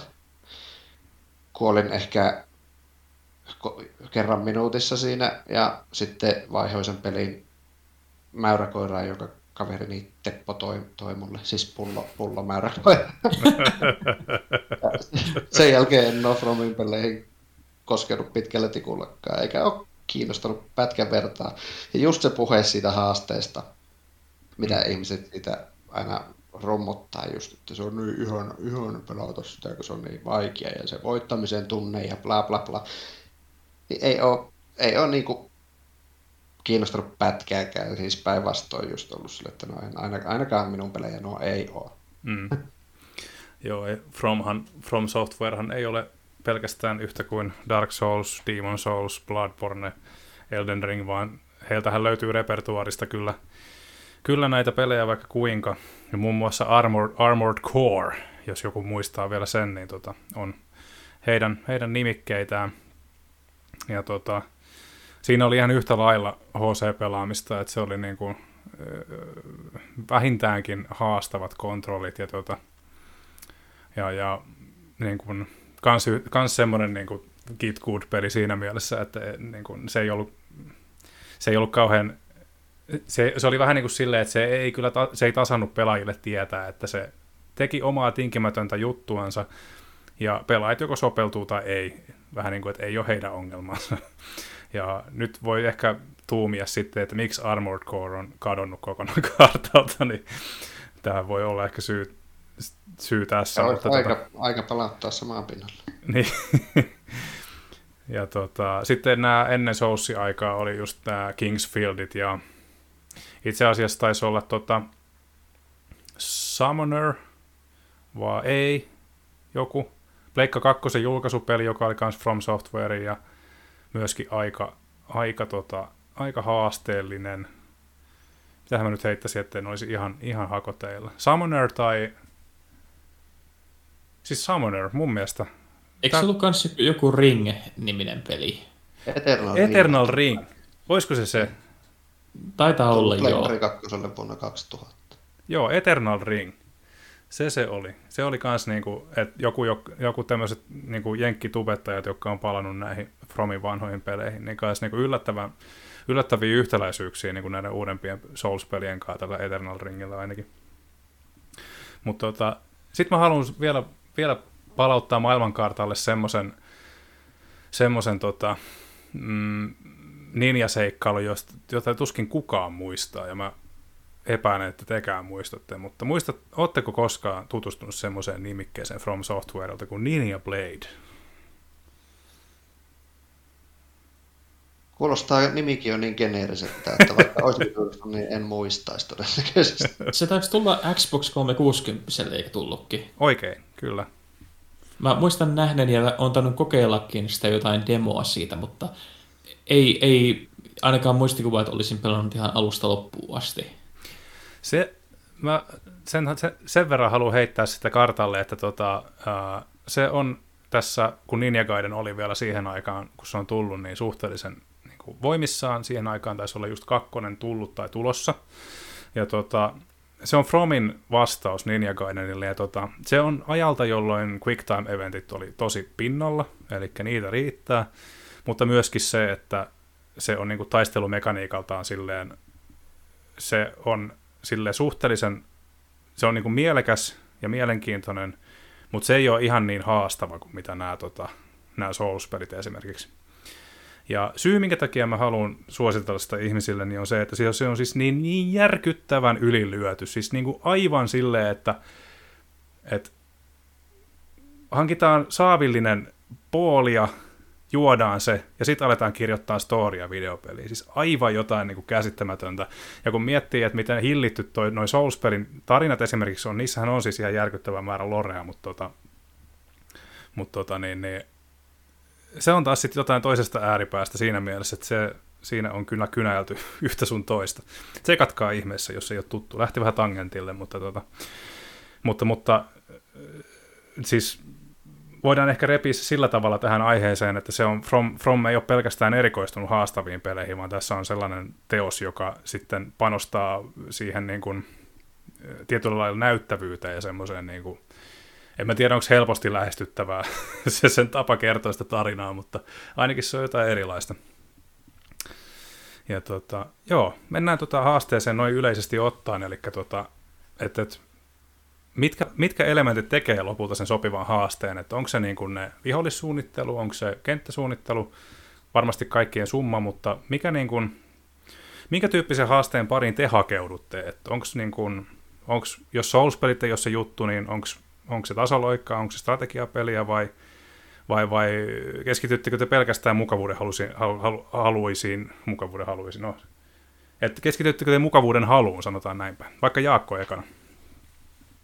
Joo, no mä oon varmaan semmoinen mukavuuden halunen pelaaja, että siis toki joskus muinoin, kun pelejä oli vähän tarjolla ja ne oli oikeasti vaikeita, mm. niin niitä oli pakko pelata, koska ei vaan ollut muita pelejä, mitä pelata. että ei jollekin Mega Drivelle saanut pelejä joka viikko tai joka päivä, niin kuin nykyään saa pelejä loputtomasti. Mm, kyllä. Silloinhan niitä väännettiin, mutta mä en muista, että mä olisin ikinä siitä haasteesta silloinkaan tykännyt. Mm. Ei, en mä ollut semmoinen, että mulla olisi mennyt hermot, mutta se vei sitä pelinautintoa tosi tosi paljon alaspäin, jos se oli, varsinkin jos se oli jollain tavalla niin kuin epäreilulla tavalla vaikea. Mm. Ja musta se sopiva haaste onkin nimenomaan semmoista, että se ei tunnu missään vaiheessa epäreilulta pelaajaa kohtaan. Että mm. Mulla on semmoinen kuva just näissä Fromin peleissä se, että siellä tulee bossi, joka, jonka luon nämä eksyt, niin se tappaa sut välittömästi yhdellä iskulla, eikä sulla ole mitään mahiksia sitä vastaan. Se pitää ja, kiinni käsistä ja jaloista ja heittää sun naamalle kylmän pierun, just näin. Juuri näin, niin, mm. niin se, siis se on yksi syy, miksi mä en ole halunnut niihin koskea. Ää, mä tykkään nostaa jalat ylös ja nojata sohva selkänojaa ja pelata rauhassa. Just niitä, niin kuin Joonatan kuvasi sitä Ubisoftin pelejä, että waypointti näyttää minne mennä ja siellä on, on joku helppo tehtävä siellä waypointin päässä tehtäväksi. että, siis mä oon varmaan tosi huono pelaaja. Mä pelaan maksimissaan pelini normaalilla. En, en muista, että olisin ikinä pistänyt hardille tietoisesti mi, mi, mitään peli, peliä koskaan. Päinvastoin mä nykyään saatan haluta pistää sen iisille, eikä se minusta ole häpeän aihe sekään yhtään. Että jos mä haluan vaan sen tarinan ja mä haluan helppoa pelaamista, niin entä sitten? Mm. Kyllä. Mitäs Joonata? Äh, mistä sitä aloittaisi? Äh, mä tykkään ihan kaikista oikeastaan. Uh, mulle se ei haittaa, onko se peli haastava, jos se on vain hyvin suunniteltu ja reilu. Mm. Uh, ja mä nyt edelleenkin kannatan sitä, että mun mielestä kaikissa peleissä pitäisi olla kaksi asiaa, eli vaikeasta on valinta ja kattavat accessibility-asetukset. Uh, piste. Mm. Ja, ja mä luulen, että tämä on ehkä, ehkä vähän kärkäs mielipide, mutta mä en oikein näe syytä, miksi niitä ei olisi, koska se ei ole keneltäkään pois ja pelaajia on enemmän kuin koskaan aiemmin maailmassa, ja mä en niin näe mitään syytä, miksei kaikille pitäisi antaa sitä mahdollisuutta. Oli se sitten just siitä, että he haluaa vaan, että on iisiä aikaa, tai sitten se, että on yksinkertaisesti niin, niin, äh, terveydellisiä äh, niin, niin ongelmia, että ne ei pysty pelaamaan samalla tavalla kuin muut. Mm. Uh, se, se jotenkin tuntuu mun mielestä ihan älyttömältä, että meillä ei, että se, että se niin kuin ei ole se normaali standardi, mihin kaikki on niin kuin samaa mieltä, että katsotaan vaan, että hei joo, kyllä, mä haluan, että mahdollisimman moni pelaa mun peliä, ja mä haluan, että mahdollisimman moni saa mahdollisuuden siihen. Sitten vaan kerrotaan, että tämä on se, miten mä suunnittelin sen, ja tässä on niin kuin versio siitä, mikä on vielä helpompi, että ihan kaikki voi nähdä sen. Mm.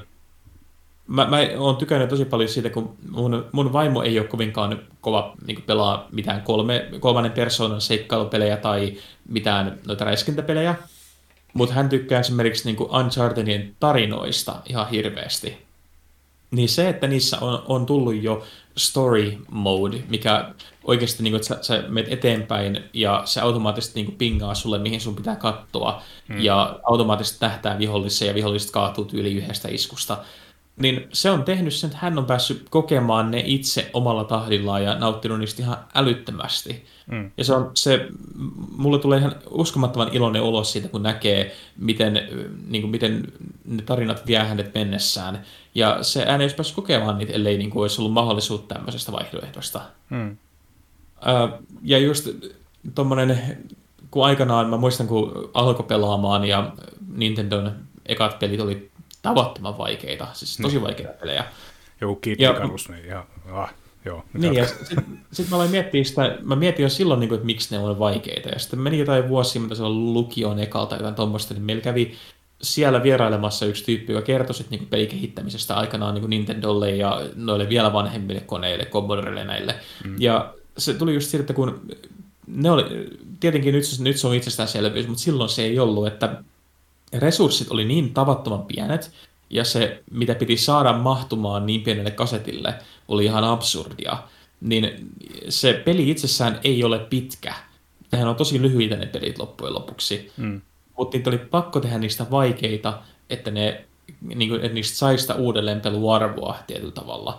Ja sitten tuli se, että siinä tuli semmoinen vähän oravan pyörä, että nämä tyypit pelasivat niitä itse, uh, ja ne pelasivat niitä oman tiimin sisällä, kun ei ollut vielä mitään semmoista kuin QA tai mitään tämmöistä te- testausporukkaa, ei ollut mitään market researchia. Joo. Ne vaan pelasivat niitä itse, ja tietenkin mitä enemmän ne pelasivat, kun ne tunnistivat ne omat tuotoksensa, niin nehän, niistä tuli paljon parempia sit siinä pelaamaan niitä juttuja, niin joten vaikeus on noussut samalla sitten.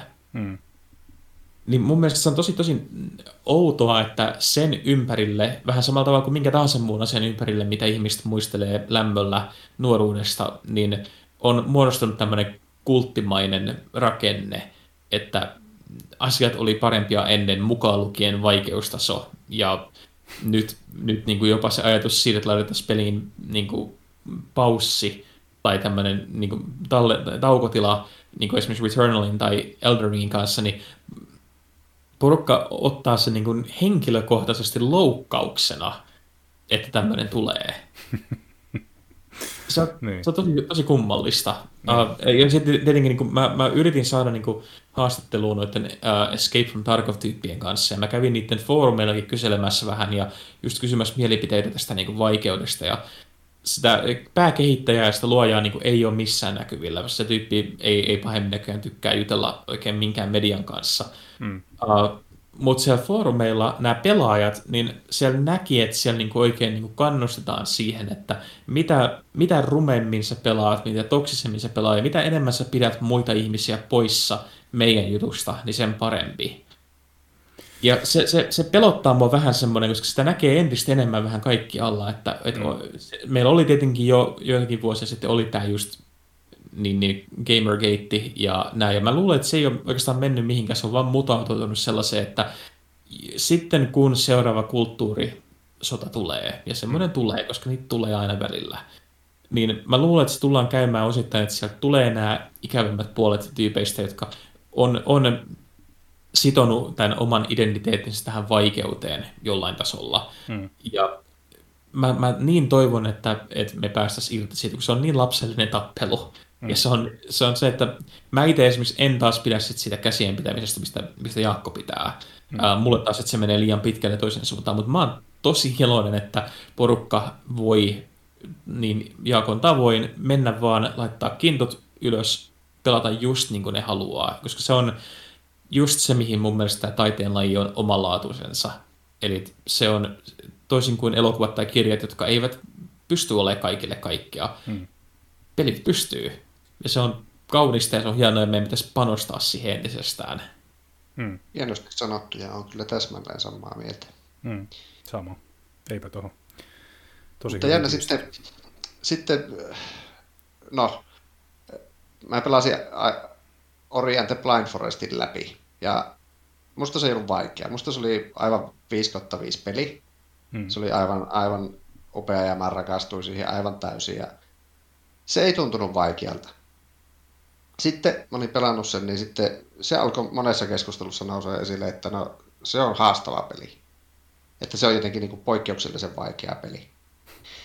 Mutta musta siinä se oli tehty jotenkin esimerkiksi silleen, että ehkä se sitten on haastavaa, mutta, mutta siinä se ei mua häirinyt yhtään, koska siinä sitä ensinnäkään hirveästi rankastu, kun nämä kuolit. Mm-hmm. Ja se, siinä ei missään vaiheessa noussut, noussut tuota, seinä vastaan täysin. Ja siinä se oppimiskynnys, oppimiskäyrä oli myös tehty niin, niin nerokkaasti, niin, niin loistavasti, Mm. että se ei missään vaiheessa tuntunut ainakaan minulle oikeastaan vaikealta. Siinä koko ajan eteni. Ja sama juttu, no Ori 2 tai tuo Will of the Wisp- Wisps ja sitten tuo Cuphead. Mm. Jota Cupheadiakaan ei tunnu moni pelanneen läpi sen takia, että se on vaikea. Mutta äh, en minä tiedä, minusta se, sekään ei ollut, ei ollut niin vaikea. To, toki siinä kuoli paljon ja muuta, Mm. mutta silti se ei kyllästyttänyt missään vaiheessa, vaan sitä vaan tiedosti koko ajan, että okei, jos mä tätä tahkoan, niin sehän kyllä menee. Ja aina pääsi vähän en- enempi eteenpäin. Ja ei joutunut palaamaan kauas taaksepäin.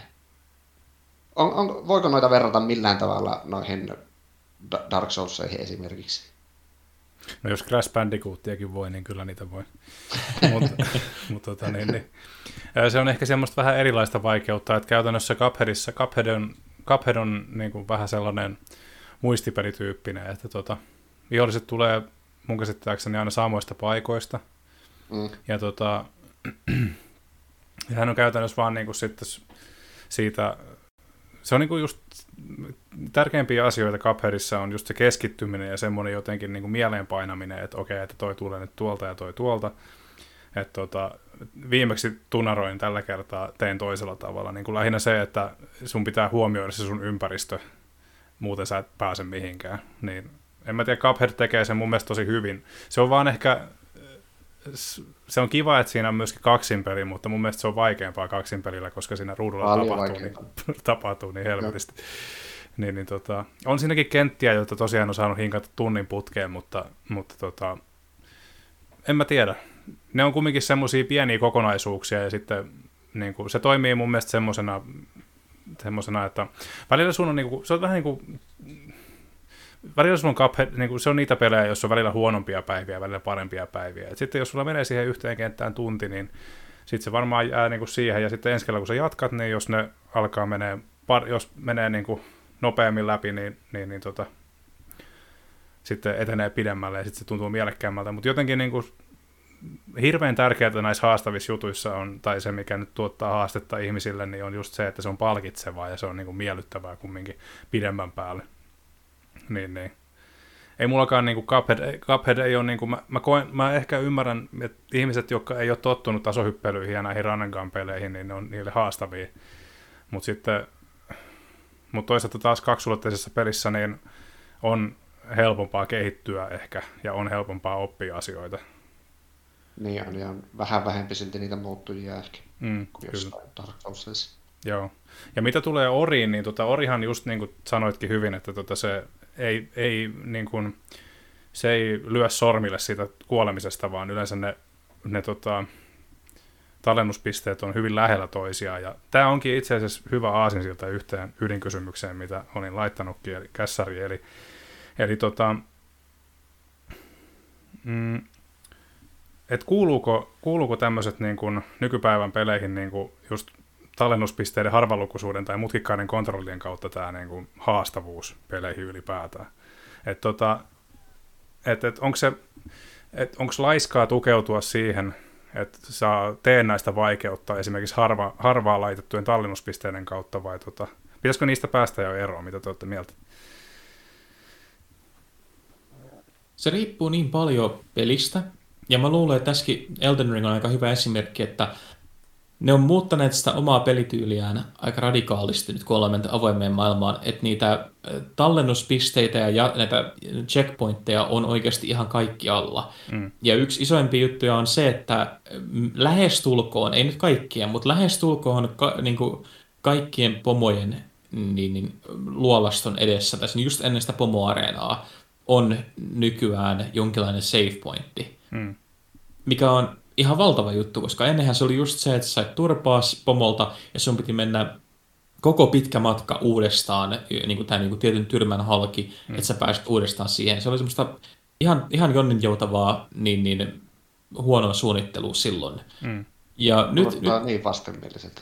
niin, ja nyt, nyt taas se, että, että sä kuolet, niin, niin sä pääset yrittää uudestaan. Koska se ei muuta sitä sun tilannetta oikeastaan mitenkään. Sulla on edelleen sama haaste siinä sen pomon kanssa taistelussa, mutta sä, sä, sun ei tarvitse alkaa ottaa sitä stressiä siitä pitkästä matkasta sinne niin, niin areenalle. Mm. Se on iso juttu jo. Se on mun mielestä semmoinen jo, että sekin tuntuu niin kuin aika ilmiselvältä, että laitetaan checkpointti just ennen vaikeita kohtaa, mutta uh, mun mielestä se on merkittävä askel parempaan suuntaan. Ehdottomasti. Uh, ja taas niin kuin, joku Returnal, niin mä toivoin, että siinä olisi niin kuin, ollut sama juttu, koska nyt niin kuin esimerkiksi itsellä tosi monesti meni se ilo siitä uh, maailman tutkimisesta siihen, että se peli tuntui rankasevan mua siitä, että mä halusin tutkia sitä maailmaa. Mm. Koska nyt sä pääsit niin tämän yhden kentän läpi hädin tuskin, ja sä pääsit sen tokan kenttään. Voi vitsi, tää on mainio. Mitä mä täällä löydän? Ah, mä oon kuollut. Nyt mun pitää aloittaa alusta, ja mun pitää etsiä uudestaan se paikka päästä sinne niin tokaan kenttään. Mutta on hyvä suuri mahdollisuus, että mä törmään, koska tässä on kaikki satunnaista, niin mä saatan törmätä johonkin todella vaikeaseen määrään vihollisia just ennen sitä, ja mä kuolen jälleen. Niin siinä tuli vähän se, että, että sen sijaan, että mä olisin nauttinut maailmasta, nauttinut siitä etenemisestä, mä mietin koko ajan vaan kauhulla, että pääsinkö mä edes siihen seuraavaan pisteeseen. Mm. Ja ne on, ne on ehkä asioita, mitä mä itse henkilökohtaisesti en kaipaa, tai sitten mä kaipaisin sitä, että ne antaisi sen mahdollisuuden, että laittaa, että haluatko pelata helpotettua versiota, mm. haluatko pelata semmoista versiota, missä pääset niinku näkemään kaiken, mitä meillä on nähtävänä. Ää, toi meidän oma niin, niin Petri Peerohan kävi kirjoittamassa hienosti tästä Sifu-pelistä, missä on ollut samoja ongelmia, että se on, se on tosi nautittava peli silloin, kun se palvelee sitä tarkoitustaan, että sä niin, niin pääset kokemaan sen kung fu-mestarin fiiliksen. Mm. Mutta mut siinä ei ole hauskaa enää se vaihe, kun sä tajut, että sä et pysty, sä et pysty pelaamaan, sä et pysty jatkaa, Mm. koska kaikki mitä sä teet on oikeastaan sitä, että se peli potkii sua päähän siitä, että sä et ole oppinut jotain asiaa tarpeeksi. Ei justi riittävän hyvin, joo. Ja tota, ne, nehän sanoi, toi pelin, oliko se kun markkinoija sanoi, että, että tota niin, he haluaa, että pelaajat kokee saman fiiliksen kuin siinä, että joku lähtee koko elämänsä pitkälle matkalle, missä he opettelee kung fuuta. Ja mulla mul vaan tulee mieleen tämä hieno, hieno tarina tästä, että kun äh, kuvattiin Olkikoirat-leffaa, Mm. ei kun Maratonri-leffaa, anteeksi, mm. joo, meni ja Dustin Hoffman kä- kävi selittämään ohjaajalle, että, että miksi hän niin kuin haisee ja miksi hän näyttää tämmöiseltä, niin selittää, että hänen pitää päästä hahmoon sisälle. Hän, hän ei ole nukkunut neljään viiteen päivään, eikä pessy vaatteitaan, eikä tehnyt mitään, ja tämä on vaan, kun hänellä on nyt kohtaus tulossa, missä hänen pitää olla niin kuin näin huonossa kunnossa, ja Laurence Olivier, joka on yksi kaikkien näköinen hienoimpia näyttelijöitä, vaan tokas sit sieltä toiselta puolelta huonetta, että poika kulta, kokeile näyttelemistä, se on helpompaa. Ja, ja mulla on sama fiilis tämän suhteen näiden Sifun ja näiden kanssa, että jos mä haluaisin oppia kung fuuta, mä menisin opettelemaan kung fuuta. Jos mä haluaisin oikeasti, niin kuin, että mulla tulee jotkut salaman nopeat refleksit, niin mä, mä menisin tekemään semmoista asiaa, mikä opettaa niitä. Mä haluan peleissä kokea sen fiiliksen, että mä voisin olla kung fu mestari, mm. tai mä voisin olla suuri avaruusseikkailija, koska en mä ole. Mä, mä, olen, mä olen minä. Joten mun mielestä semmoinen tietty, tietty asennoituminen, mikä joillakin pelintekijöillä ja joillakin pelaajilla on, että meidän pitää parantaa itseämme tämän kautta, mikä on hassua, kun me puhutaan ajan hukkaamisesta tämmöiseen asiaan. Niin ehkä ne, ehkä ne on semmoinen asia, mikä pitäisi kuolla pois, mutta mä en, mä en myöskään halua sanoa sitä, koska mä luotan siihen, että pelin kehittäjät ja pelisuunnittelijat on fiksuja taiteilijoita, jotka miettii näitä asioita huomattavasti monen suuremmalta näkökulmasta, suuremmasta näkökulmasta kuin mitä mä näen nyt.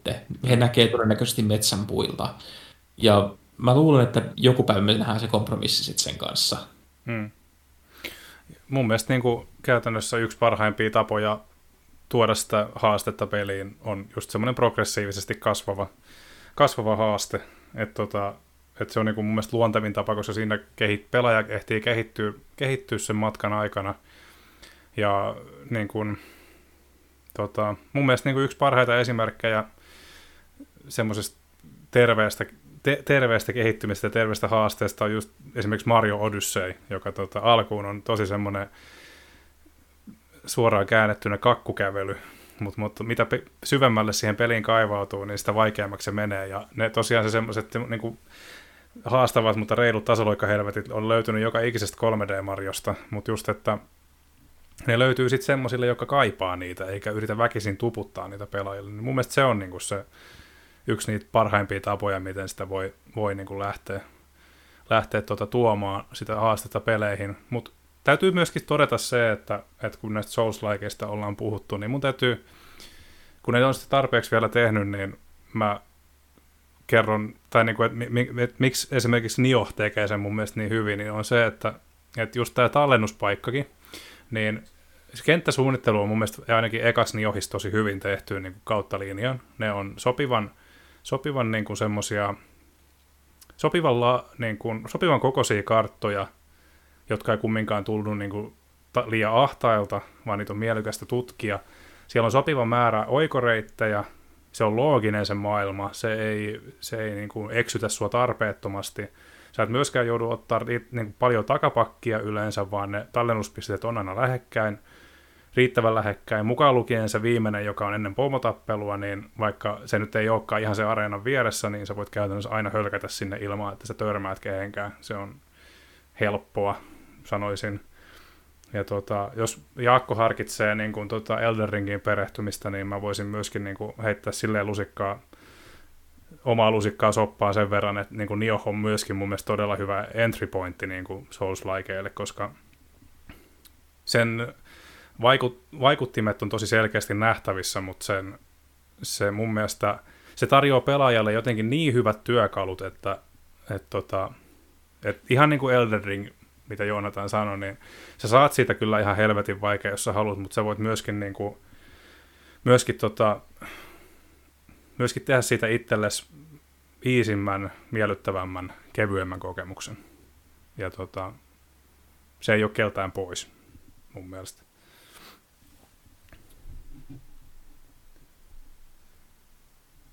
Mutta joo, sellaista, sellaista niohista. Tota, hei, aika rientää. Mennään vielä mennään vielä tota, siihen viimeiseen, viimeiseen tota, ydinkysymykseen. Eli no tuossa on tullutkin aika hyvin ilmi se, että, että kun olen tässä laittanut yhdeksi, yhdeksi jutuksi, että pitäisikö peleihin sisällyttää aina vaikeustason valinta, niin siis mun mielestä joo. Koska jos, jos se ei, jos se ei tota, jos se ei tuota ihan mahdottomia suuria niin kuin vaikka budjettivaikeuksia tai ohjelmointivaikeuksia tai jotain, että niin käytännössä julkaisu on siitä kiinni, niin ehkä, sit, ehkä siitä voi tinkiä, mutta mun mielestä niin kuin ainakin lähestulkoon jokaisessa nimikkeessä on tarpeen olla niitä vaikeusta, eri vaikeustasoja, koska tota, saavutettavuusasiat, kaikki ei pysty pelaamaan välttämättä kahdella kädellä esimerkiksi, niin, niin, niin tämän takia on, nostan aina hattua päästä, kun näitä ja kattavia saavutettavuusjuttuja tuodaan peleihin. Mut, ja ylipäätään me mm. kaikki koetaan asiat eri tavalla, että jos useampi ihminen voi se kokia, niin eikö se ole vaan hyvä, hyvä asia. Mä ymmärrän, miksi typerät pelaajat nostaa äläkää jostain tuommoisestakin. Niin. Ja sitten tota, se viimeinen, viimeinen tärkeä kysymys on ehkä tähän niin kuin vielä heitän teille tätä heitän nopat teille, eli mikä saa niin kuin yrittämään yhä uudestaan ja uudestaan? Milloin, milloin ohjain, no ei jos se nyt seinään lennä, niin milloin milloin, milloin konsoli sammuu ja tota, mikä on niinku semmoisia elementtejä, mikä saa pelissä yrittää yhä uudestaan ja uudestaan? Haluatko vaikka Jaakko auttaa? Hmm. No, mä oon ehkä huono sanomaan tähän mitään, kun mä en pelaa, pelaa niin vaikeita juttuja. Mutta mikä saa vaikka vähän... jatkamaan, sanotaan näin?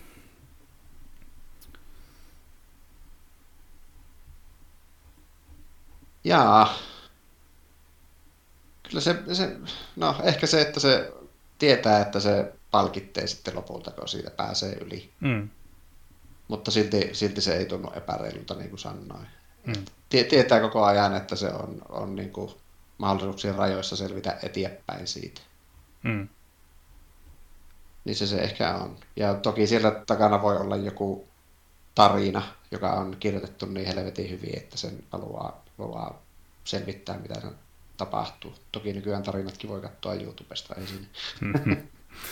Kyllä. En mä ehkä osaa tuohon sen syvällisempää vastausta. antaa niin kauan kuin pelaaminen on mukavaa, niin mm. sitä jaksaa yrittää uudestaan ja uudestaan. Tässä on ehkä, no mä nostan taas nyt Ori and the Blind Forestin tässä, siis mun tyttökaveri, joka ei ole ikinä osannut pelata, ei ole ikinä pelannut, ei osaa käyttää ohjaimia, ei tunne nappeja, siis mm. ei ole niin eläessään pelannut mitään. Mm. Niin se myös pelasi Ori the Blind Forestin hardilla sataprosenttisesti läpi. Ja sitä oli ihana seurata sitä hänen pelluuta. Siinä meni varmaan sata tuntia, kun se väänsi sitä ensimmäistä helvetin hyppelykohtaa, jossa ei tarvinnut edes tehdä muuta kuin hypätä seiniltä toiselle. Et siis semmoinen maailman perusjutuin, pelaajalle perusjutuin mm. juttu, mitä voi olla. Mm. Niin ei hän ollut semmoista harrastanut ennen. Mutta se vaan väänsi sitä tunteja tunteja ja mä siinä facepalmasin vieressä, että ei, eikö nää nyt tajua, että ei tämä nyt ole vaikea. En tietenkään sanonut noin, kun halusin olla kannustava. Niin. Mutta niin, se vaan lopulta väänsi sen läpi asti sen pelin ja keräsi kaiken. Ja pelasi uudestaan sen läpi vaikeammalla vaikeustasolla. Joo. Niin siinä on minusta tehty jotain oikein. En, en tiedä. On ehdottomasti. Joo, hieno, hienoa aina kuulla noita, noita tarinoita, kun lähtee tolleen niin sanotusti ummikkona umikkona löytää jotain semmoista, joka sitten sopii, sopii niin sanotusti omien kouriin. Tota, eli voidaan sanoa siis silleen, että palkitsevuus on se, se sun juttu, että mikä saa niinku yrittää Ehti uudestaan tai jatkaa. Mm. Mitäs Joonatan? Mä oon ihan samoin Liakon kanssa, että jos peli tuntuu siltä, että se palkitsee, tai jos se on edelleenkin silleen, että se ei tunnu sitä, että sä hakkaat päätä seinään, niin silloin mä jatkan. Mm. Mutta heti, heti kun mulla tulee se fiilis, heti kun tulee se, se kylmä tunne tuonne selkärankaan, että, että tämä tuntuu, ei nyt työltä, mutta tuntuu epäreilulta. Tämä mm. tuntuu siltä, kuin mulla ei ole hauskaa enää. Se on tosi vaikea kvantifioida semmoinen hetki, että milloin se tapahtuu.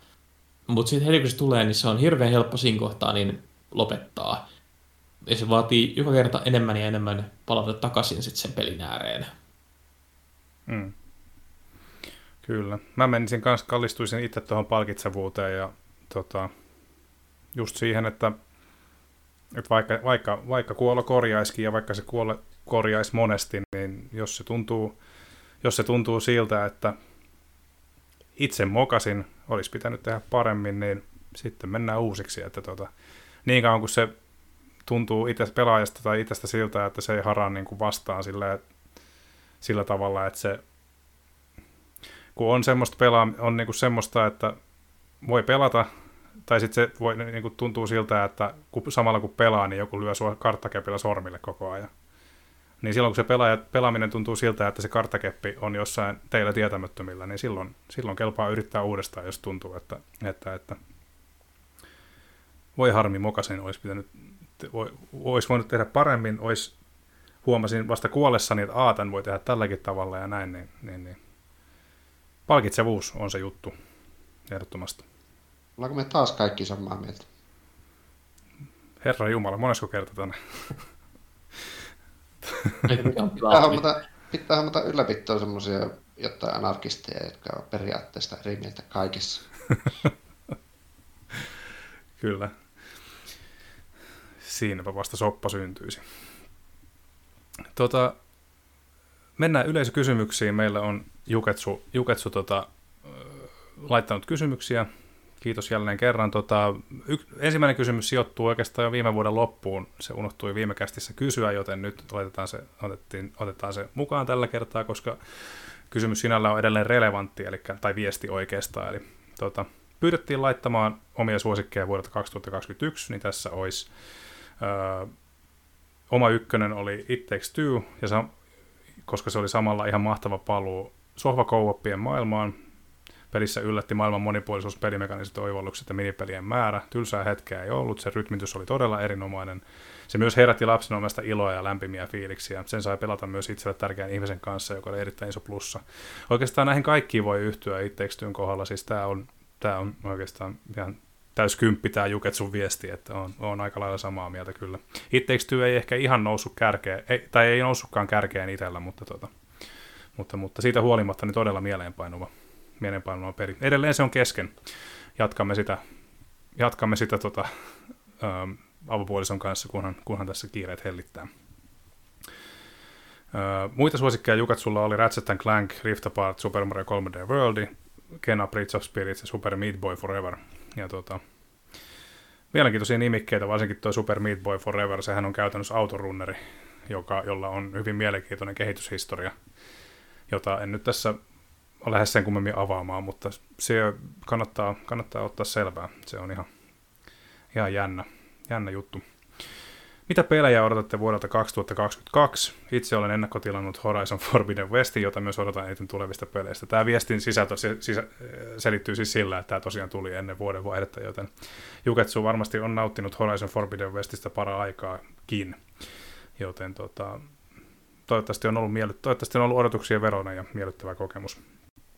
Tota, mä sanon nopeasti, vuodelta 2022 en ole kauheasti, kauheasti tota, perehtynyt. Mitähän mä venailen? Kirby. Kirby tulee olemaan 110 prosentin varmuudella äärimmäisen kova peli. Olen siitä, olen siitä varma. Kaikki, kaikki ennakkomateriaali viittaa siihen, että se tulee olemaan äärimmäisen hyvä tasoloikka. God of War Ragnarok, jos kerkee tälle vuodelle, niin on tietysti aika korkealla itsellä. Siinäpä ne, mitäs muut? Mitäs Joonatan vaikka? Uh, mä en oikein, ehkä tällä hetkellä oikeastaan ei ole odotuksia vielä paljon. Mä toivon hartaasti, että me saataisiin se Final Fantasy 7 remakein jatkoosa, mutta ei, ei saa. Ei, ei saada. Tämä on, tämä on tämä ikuinen, että luvataan, että tulee, tulee pelejä nopeammalla tahdilla, kun ne tulee episodeissa, niin ei, ei, ei suinkaan. Mutta aina saa toivoa, ja mä toivoisin myös, että Breath of the Wildin jatkoosa tulisi, mutta mä epäilen kanssa, että ei tuo. Ja itse asiassa mulla on vähän semmoinen pelko, mikä oli jo viime vuonnakin, että tämä vuosi tulee olemaan yhtä epävakaa maailmanlaajuisella tasolla, että mä luulen, että me nähdään aika monta isoa julkaisua viivästymään, jos ei nyt niin radikaalisti, niin ainakin jonkin verran. Hmm. Ja sen, sen takia ei ainakaan vielä ole mitään odotuksia. Mä toivon, että nyt kun alkaa tulee, mehän ihan kohta on taas uusi State of Play ja lähestymme kesää, kesällä tulee sitten taas E3-messut ja kaikki muut, niin voidaan alkaa toivoa, että sieltä tulee jotain isoja ylläreitä, mitkä on jo valmiita ja ne vaan odottaa julkaisua, mutta mm. tällä hetkellä ei vielä mitään. Mm. Mitäs Jaakko? Kaikki on paska. Kaikki on paska. No ei ole paska, kun tuota, siihen alkaa katsoa, että tuleeko tänä vuonna mit- mitään. ja nyt kun mainitsin tuon God of War, niin totta hemmetissä sitä otan. Mm. En usko, että se tulee tänä vuonna. Starfieldia jonkun verran, se ei tule tänä vuonna varmasti, vaikka väittävät toistaiseksi ainakin. Mm. Enkä mä sitä nyt oikeastaan otakaan hirveästi. Mm. Tunic on semmoinen pikkuinen Zelda-mainen tasohyppely, jonka muistan nähneeni eka kertaa jossain esittelyssä jo vuosia sitten. Olin unohtanut koko peli olemassaoloon, mutta se tulee maaliskuussa 2022. Mm. Eli ihan, ihan näinä päivinä, niin sitä odotan. Mm. Ja mikä se yksi vielä oli? Kissapeli Stray. Mm. Niin, Sitä just. otan kanssa, ihan sen takia, kun se on kissapeli. Ai niin, ja uusi Sonic, tietenkin. Sonicit on, vaikka ne, Ai niin. enim... Sonic Frontiers. vaikka ne onkin enimmäkseen ihan hirveitä roskaa ollut viime vuosina, niin Sonic Frontiers, toivottavasti se onnistuisi edes jossain määrin. Toivottavasti se on nyt se, se juttu Sonic Adventureen jälkeen. Mm, joo, mä suhtaudun siihen silleen, että todennäköisesti se on todella, todella, todella huono peli, mutta Joo. pelataan nyt sitten. Sonic Mania. on Niin.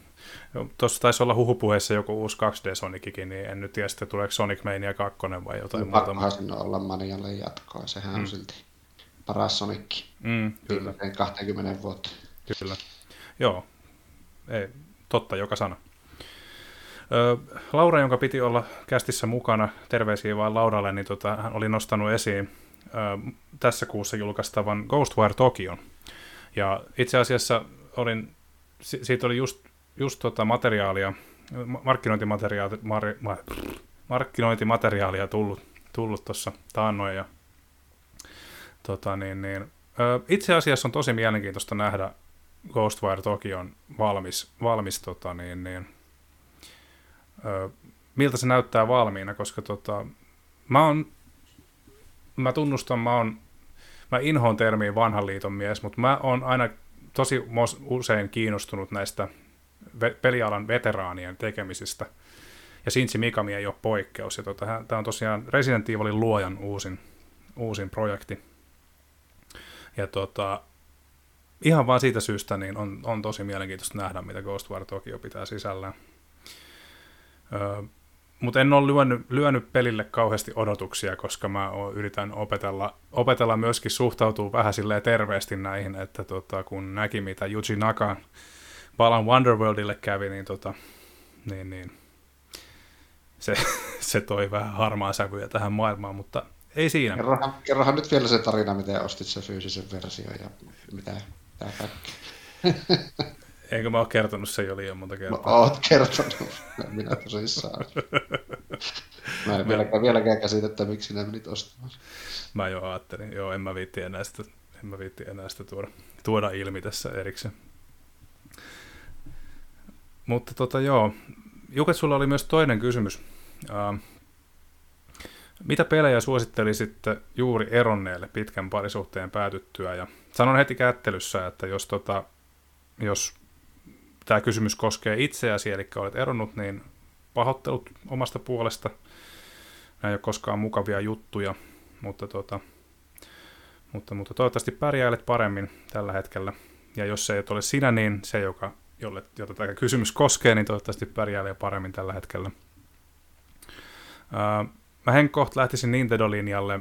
Vanhoihin klassikoihin palaaminen ilostuttaa mua itseä tosi paljon. Toki harkitusti, Eli kaikki klassikot ei ole tietenkään aikaa kestänyt niin hyvin kuin toiset, mutta tota, monesti Nintendo vanhoihin peleihin tulee palattua Donkey Kong Country ja Mario Bros. 3, Mario 64, Mario Galaxy, uh, jos Yoshi's, Yoshi's, tota, Yoshi's Island ja Yoshi's Woolly World etenkin, niin aivan loistavia tasoloikkia.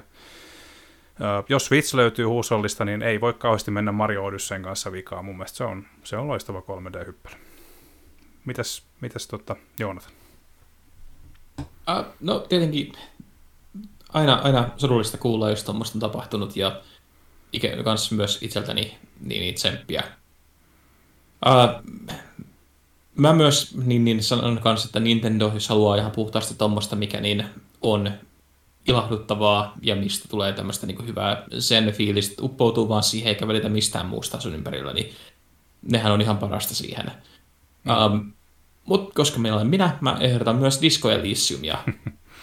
ja mä ehdotan sitä aina, mutta nyt se myös sopii, koska diskossa on yksi kantava teema on parisuhteiden rikkoutuminen ja niistä toipuminen. Uh, se käsittelee tosi kauniisti identiteettiä, kun toinen puolisko puuttuu yllättäen. Siinä kysytään yllättävän suorapuheisesti pelaajalta, omista kokemuksista ja siinä on tiettyjä reflektioita, mikä välttämättä ei heti näin, jos on ihan äskettäin tämä tapahtunut, niin en suosittelisi silloin, mutta ajan myötä niin mä luulen, että tuommoinen jälleen kerran videopelien kauneus tulee sinne, että sitä voi myös käyttää omana henkilökohtaisena terapiana. Ja mä luulen, että tuosta, tuosta voi saada yllättävän paljon hyviäkin viboja irti. Tai sitten voi perseillä ihan totaalisesti ja katsoa, mitä siinä seuraa. Se ei, se ei kuitenkaan tuomitse sua se peli. Mm. kyllä, kyllä. Mitäs Jaakko? Äh, joo, no tuota, meinasin, että Tinderihan on semmoinen peli, jossa on paljon pelattavaa, mutta tuota, joo, tseppiä tosiaan minunkin puolesta, puolesta toivottavasti jo meininkin parempi. E, en minä tiedä, se on niin ihmisestä kiinni. Mä varmaan menisin, ottaisin jonkun ison, helpon, avoimen maailman peliin, johon niin kuin uppoutuisi saisi ajatukset muualle, että pitäisi vähän ehkä pohtiakin sitä tarinaa ja muuta siinä taustalla. Mm. Mutta toisaalta tuollaiset Nintendo-hassuttelutkin voisi olla hyviä. En tiedä, mä ottaisin varmaan joku Assassin's Creedin. Mm. Witcherin, joku, joku tämmöisen. Mm, kyllä. Mutta sitten voi katsoa toisaalta kaverit huolehtiin, kun jää, jää täysin seinien sisälle, kun pelaaminen vie kaiken ajan, eikä mm. liiku enää missä. Niin. Joo, pitää olla myöskin tarkkana, että se videopelien narratiivi ei ala kiinnostaa liikaa. Vaikka tietysti, niin, se on yksilöllistä, niin kuin sanoittekin, mutta tota, mut, mut. eskapismi on myöskin niin kuin ihan, ihan tota, varten, eskapismi on niin kuin hyvä asia tiettyyn rajaan ja pisteeseen asti. Että tuota, se on, ja hei, mm. jos tuntuu siltä, että ettei huvita lähteä pihalle ihmisten pariin, niin ala joku verkkopeli, niitähän on hemmetin hyviä. Mm. Jos kavereita löytyy. Niin. Kyllä. Kyllä, kyllä. Niitä on, ei tarvitse lähteä välttämättä räiskimään, vaan voi justiin lähteä, niin kuin, no, vaihtoehtoja on monia. Kyllä, kyllä sitä kavereita riittää aina. Ja Suomessahan on oikeasti se hieno puoli, että Suomessa on Discordin puolella paljon hyviä, hyviä yhteisöjä. Niin kuin, toki meidän yhteisö on aivan loistava, mutta... mutta on paras. Hmm, se on paras. Mutta sitten jos haluaa vielä katella aidan toiselle puolelle, niin tota, nelin, mä sanoisin henkilökohtaisesti, että nelinperin yhteisö on myöskin tosi hyvä. Sieltä löytää videopeliseura, verkkopeliseuraa tosi, tosi moniin, moniin peleihin. Niin tota, se on myös hyvä paikka etsiä, etsiä peliseuraa eri nimikkeisiin. Mutta tota, katso, kattokaa ensin meidän, tietysti meidän Discordin läpi, siellä on täynnä, täynnä hienoa porukkaa. Tota, mennään sitten vielä viimeisenä saittitärppeihin, eli tota, mm, meillä on taas meillä on tota, hienoa sisältöä taas ollut tuutin täydeltä täl, tota, viime, viime viikkoina oikeastaan, ja mä haluaisin nostaa esiin tota, kanssakästiläisen, eli Joonatanin Elden Ring-arvion vielä päivityksineen päivineen nähty aivan käsittämätön, käsittämätön määrä vaivaa, että, että ensin tehdään se embargoon, tehdään se kattavasti huolella ja sitten vielä tämä päivityshomma sen Day One Patchin jälkeen, niin aivan loistavaa duunia. Joo, ja se päivitysteksti oli ihan yhtä pitkä melkein kuin se alkuperäinen. Siinä on luettavaa tosiaan. Siinä oli sanottavaa. niin. Kyllä, mutta mikä siinä, kun se on, ei, enpä, en, mitä sitä turhia tiivistämään, siis se on, kaikki, kaikki, kaikki rivit oli tarpeen. Ja tota, meidän kaahauspeli vastaava Nurmon lahja maailmalle, eli Tero Lepistön arvio Gran Turismo 7 on nyt ulkona, joten tota, siinä on tätä sarjan, sarjan parissa viihtyneen näkökulmaa, näkökulmaa tota, kerrakseen, ja se on kaikin puolin, kaikin puolin mainio teksti. Ei, ei siinä, se on. Lukekaa. Mitäs muut? Joo, Gran Turismo 7 on ihan, arvio on ihan älyttömän hyvä ja mun mielestä se on tosi makea nähdä, että miten käsitellään peliä pitkän linjan fanin silmin, että siellä on asioita, mitä ei itsellä tullut edes mieleenkään, kun itse pelasi sitä. Että noita on aina, aina mainio lukea. Sama juttu meidän äh, oma Senia, jonka kauhuarviot on mun mielestä ihan kulla-arvoisia, koska on kiva, kun meillä löytyy on tyyppejä, jotka tuntee nämä lajityypit näin hyvin. Mm.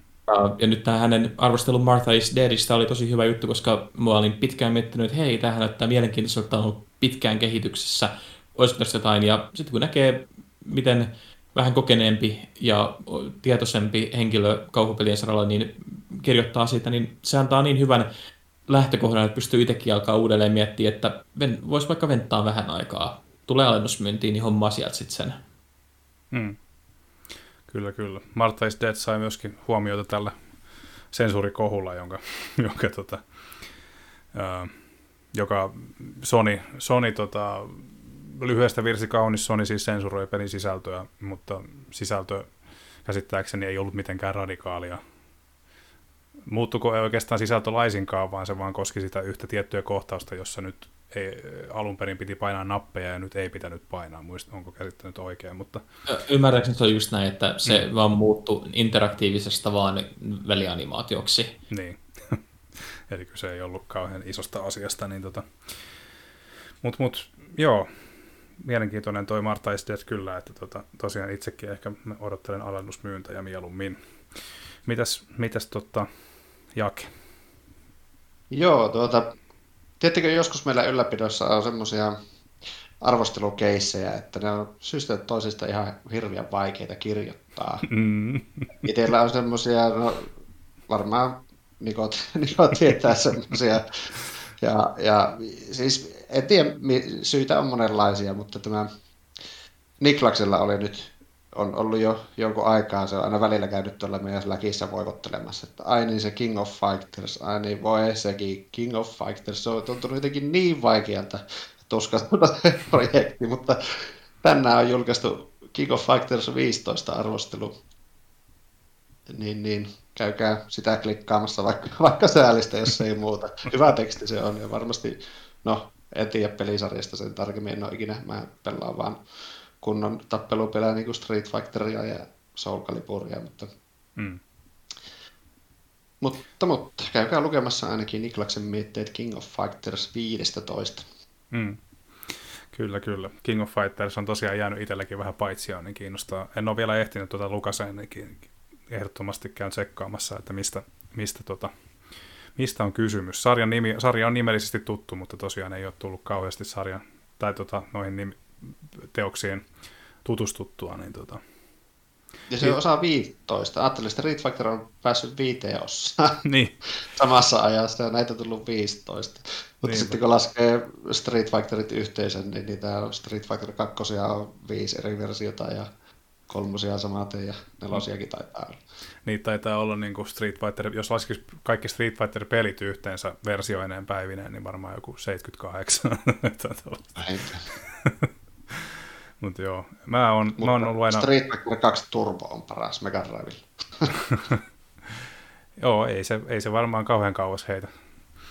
Tota, mä oon henkilökohtaisesti tykästynyt tuohon Mortal Kombattiin ja etenkin tuohon 11. Se on aivan loistava tappelupeli, mutta tota, mut, mut, kiinnostaa toki aina, että miten, miten nämä pitkät, pitkät pelisarjat, johon King of Fighterskin kuuluu, niin miten ne kehittyy, niin aion kyllä katsastaa, että mistä, mikä on homman nimi. Tota, joo, se rupeaa lähenee loppua tämä kästi. Ää, Jaako, nyt kun sä oot paikalla, niin haluatko sä, haluatko sä tota mainostaa tuohon uutishommaan? Jee, tietysti, joo. Tulkaa kirjoittaa meille uutisia, me tarvitaan aina. Hyvin ollaan saatu nyt pari uutta taas kirjoittaa, mutta se on aluksi kovin hidasta ja vaikeaa, niin, niin no tämä nyt ei ole hyvä mainospuhe. jos, jos yhtään uutisten kirjoittaminen kiinnostaa, niin ottakaa yhteyttä jaakko.herranen.konsolifin.net. Hmm. Otetaan mielellään mukaan kokeilemaan siipiä. Kyllä, ehdottomasti. Joo, uutisten kirjoittajia ei koskaan ole liikaa. Ja tota, se on, itsekin, itsekin niitä tehneenä voin sanoa, että oikein mukavaa puuhaa on. Se kehittää, virkistää kehoa ja mieltä ja kehittää kirjoittajana erityisesti ja oppii, oppii paljon mielenkiintoisia asioita Jaakon alaisuudessa. Niin tota, rohkeasti vaan. Minä olen huomattavasti parempi mainosmies. Oja sinä jatkossa. kiitos, kiitos vaan. Tota, Jaakolle vaan rohkeasti postia, jos, jos kiinnostaa lähteä meille kirjoittaa uutisia. Hei, se alkaa olla pikkuhiljaa tässä. Kiitoksia kästiläiset, tämä on ollut aivan, aivan, aivan loistava juttu tuokio jälleen kerran. Ja tota, kiitos kuulijat, teet on tota, kiitos, että jaksatte olla mukana. On tosi, tosi ilo, suuri ilo tehdä tätä kästiä. Tätä on aina, tähän on aina mukava kokoontua. Ja tota, muistakaa, muistakaa käydä somessa seurailemassa meitä. Meidät löytää Facebookista, Twitteristä ja Instagramista. Sekä tietenkin mainion mainiolta verkkosivulta www.konsolifilm.net. Siellä uutisia, arvosteluja, artikkeleita ja blogeja. Ja tota, sekä tietenkin tämä meidän kästi. Ja myöskin harvinaisen elinvoimainen foorumi on myöskin meillä siellä edelleen voimissaan. Kysymyksiä voipi lähettää somen kautta, Discordin kautta. Kanava on, kanava on vapaa, kunhan sieltä löytyy KF-logo. Kiitoksia kästiläisille ja tota, kiitos omasta puolestani. Toivottavasti maailma rauhoittuu. Toivottavasti me näemme, näemme parempaa huomista mahdollisimman pian. Nyt se on mun puolesta. Moi moi!